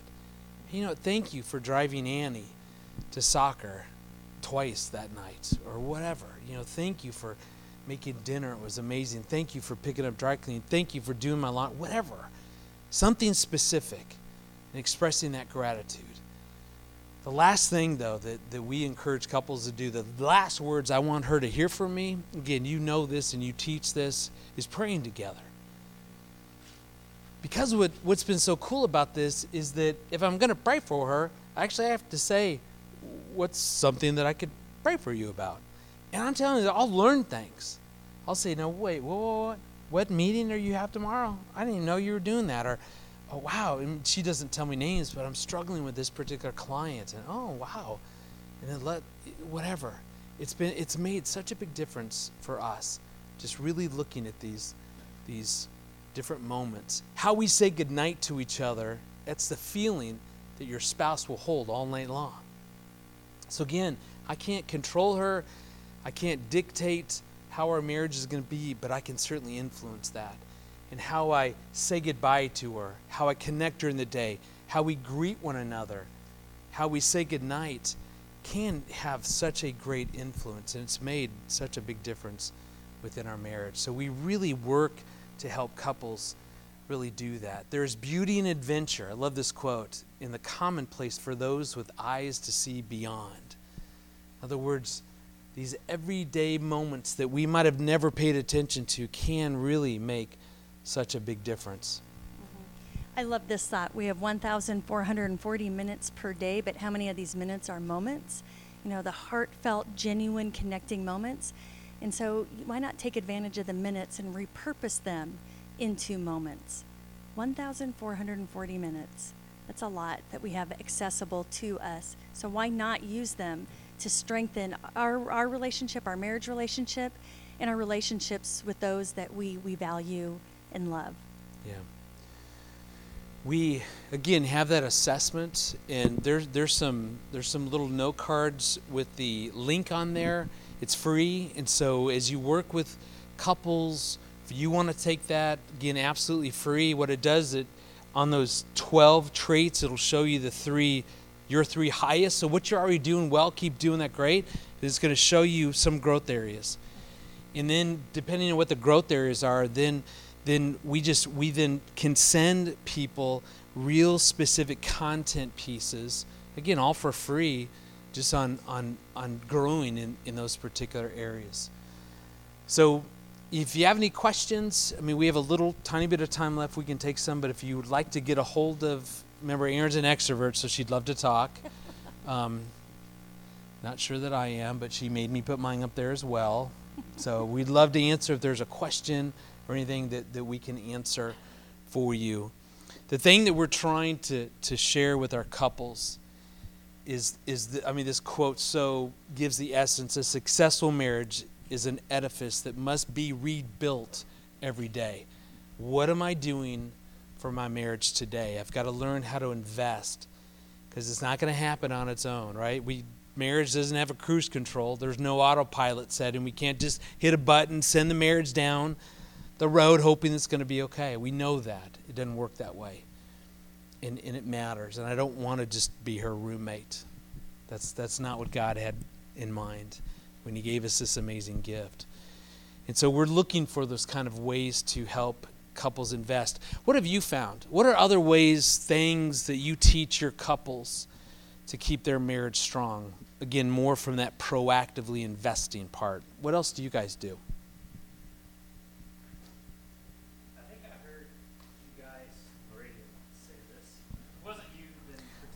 We'll take credit just, for it. yeah. If it was good, I said it. But if you know, if it wasn't, Um, you know, often, like I ask, you know, how can my marriage be better? Or how can my wife be better? Instead of asking, how can I be a better husband? And so it seems to be that proactive. Yeah. Yeah, maybe you said that. we do. We do talk about that. Yeah. The worst question is how can I have a better marriage? Because it takes two of us to have a great marriage, but I can always figure out how to be a better husband. And that gives them control. That's what we want. It's just like when people come in. Have you ever had people come in and say, you know, I've just, we've just fallen out of love. Just not sure I love him anymore. Have you ever heard that in the couples you've worked with? And we always try to tell them, right, very quickly, I mean, you do this all the time in your clinical work, is that, you know, love really, that has nothing to do with it. Because you and I don't control love. God is love. My job is to keep my heart open, to allow God's love to flow through. So when someone says, "Well, I I just fallen out of love," what they're saying is that my heart is now closed to my spouse, maybe even hardened. Which is why in Matthew, right, 19, that Jesus says, "Well, Moses permitted you to divorce because why?" Do you remember what he says? Yeah, because of your hardened heart, which is yeah. Oh yeah, yeah, yeah.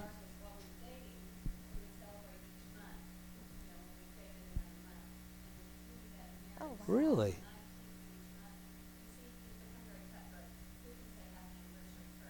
Aw. Really? How many years have you been married? Oh wow.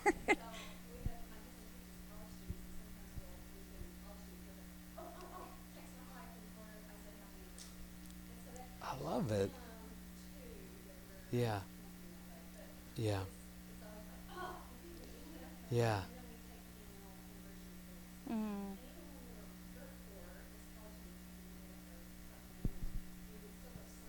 Yeah. Mm. Yeah.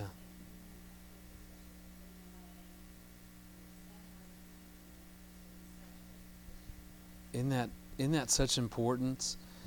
I know we we believe in the same thing try to do, and it's hard, right? We have kids, and it's hard to make find the time to do it. I always tell people spend money on your marriage, like you were talking about. I remember one time, right? We were trying to get out of the house, and and we just had recently brought Annie home from from China, and so she was just like full on yeah, wrapped around your leg. full on three year old wrapped around my leg. It was like those Klingons.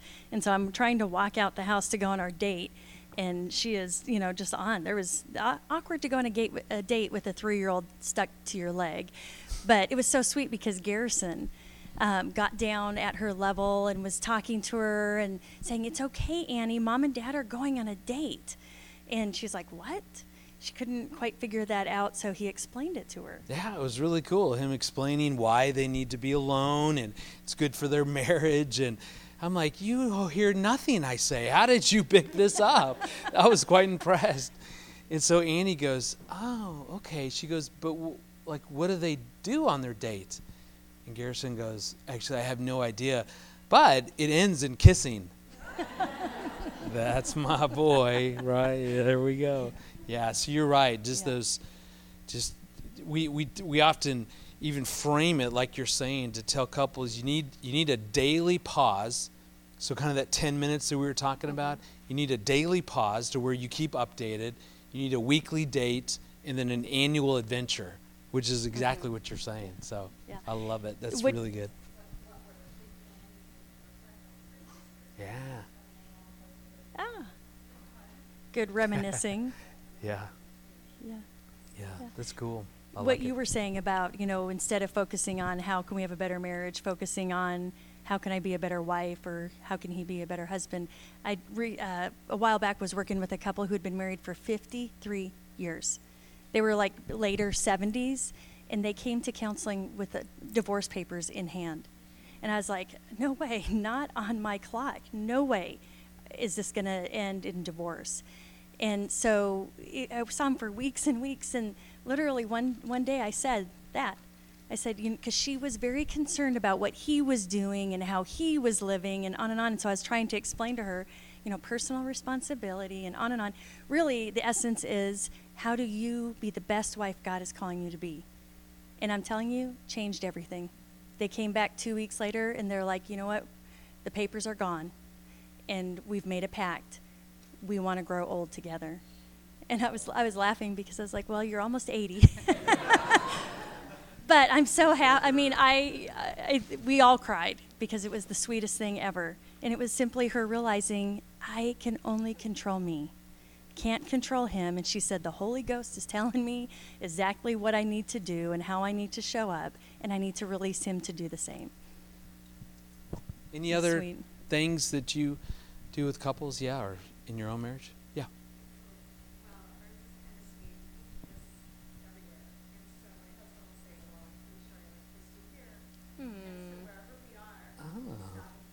Oh, I like that. Wow, that's cool. Oh, I like that. We, I we're like going to steal that one. Yeah. I like that Our one. kids will love it. Yeah. yeah. We haven't kissed in front of them today. Um, yeah. Yeah, that's good. That's we kind of we we do anytime we anytime there's a prayer, we pray, we we always take hands. It, same kind of thing. I mean, that's just that's part of our ritual. So I love love the ritual advice. Yeah.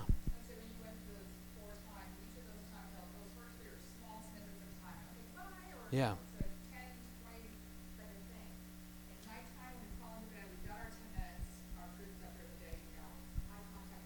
Yeah.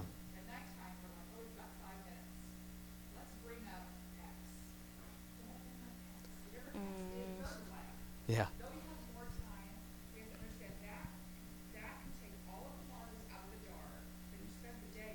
Can. Definitely. Mm-hmm. Yeah. Right. Mm-hmm.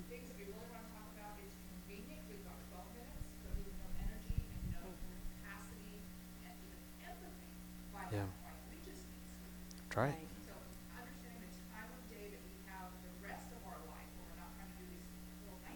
Yeah. It's good. Yeah. Yeah. Yeah, That's we need to protect these moments. There's certain moments that are absolutely worth protecting. Yeah. And I think so so often too is is for Christians, it's easy to misapply the don't let the sun go down in your anger. And and that's often heard as well we can't go to bed until we solve fill in the blank X, Y, or Z versus it doesn't say that. It says don't let the sun go down on your anger.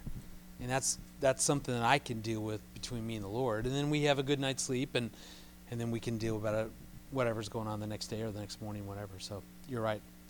My brother-in-law and sister have a rule. You don't talk any, about anything serious. Nine hours when you to talk to them. No, that's a good rule. Diane, when just calm down It's it's worth it. Mm-hmm. It is. Yeah. It's gotten Yeah. earlier and earlier for us as we've gotten older, but you know, No fighting after 4:30 p.m. yeah, right before we go to the Luby's. the Luby's cafe- cafeteria. Yeah, for our mashed potatoes.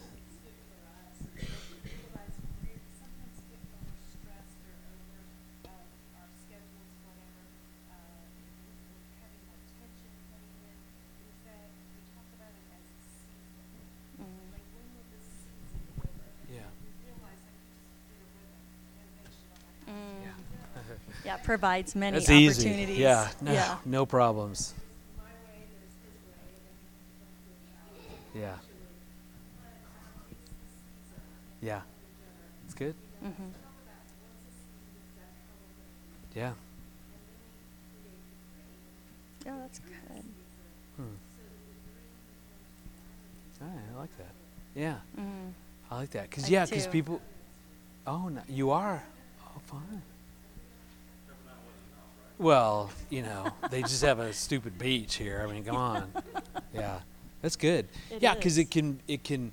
If I believe this is going to go on forever, the helpless, helpless, I mean, all that can Mm-hmm. can get in there. And Satan loves to to go. It's never going to change. It's always going to be like this. So, yeah, that's that's I, that's that's a wonderful way of dealing with that. So, it's good. Well, we love being here with you guys. So thank you for taking the time out of your beautiful day finally to, mm-hmm. to hang out and to talk. So yeah, we'll be back there. We brought that book based on those 12 things we talked about, the crazy little thing called marriage. Did you bring yours as well? Or? I did No. Okay. Erin just had a new book come out called The 10 Things That Every. A ten things a oh, husband Oh, needs right. from his wife. Yes. I told her Yeah. there's only two. So Exactly. that's there's, in there. There's just Yeah. two. He says, feed me and sleep with me. That's it. And I say, but whose name is on the book? It's my my name. It says Erin Smalley. So I decided there's ten. That's right. You So it's ten eight things. bonuses. Yeah. Yes, ten things a husband needs that's from his wife. So, so again, you guys, thank you so much for, for Mm-hmm. Thank being you very here. much. You have a good rest of your day.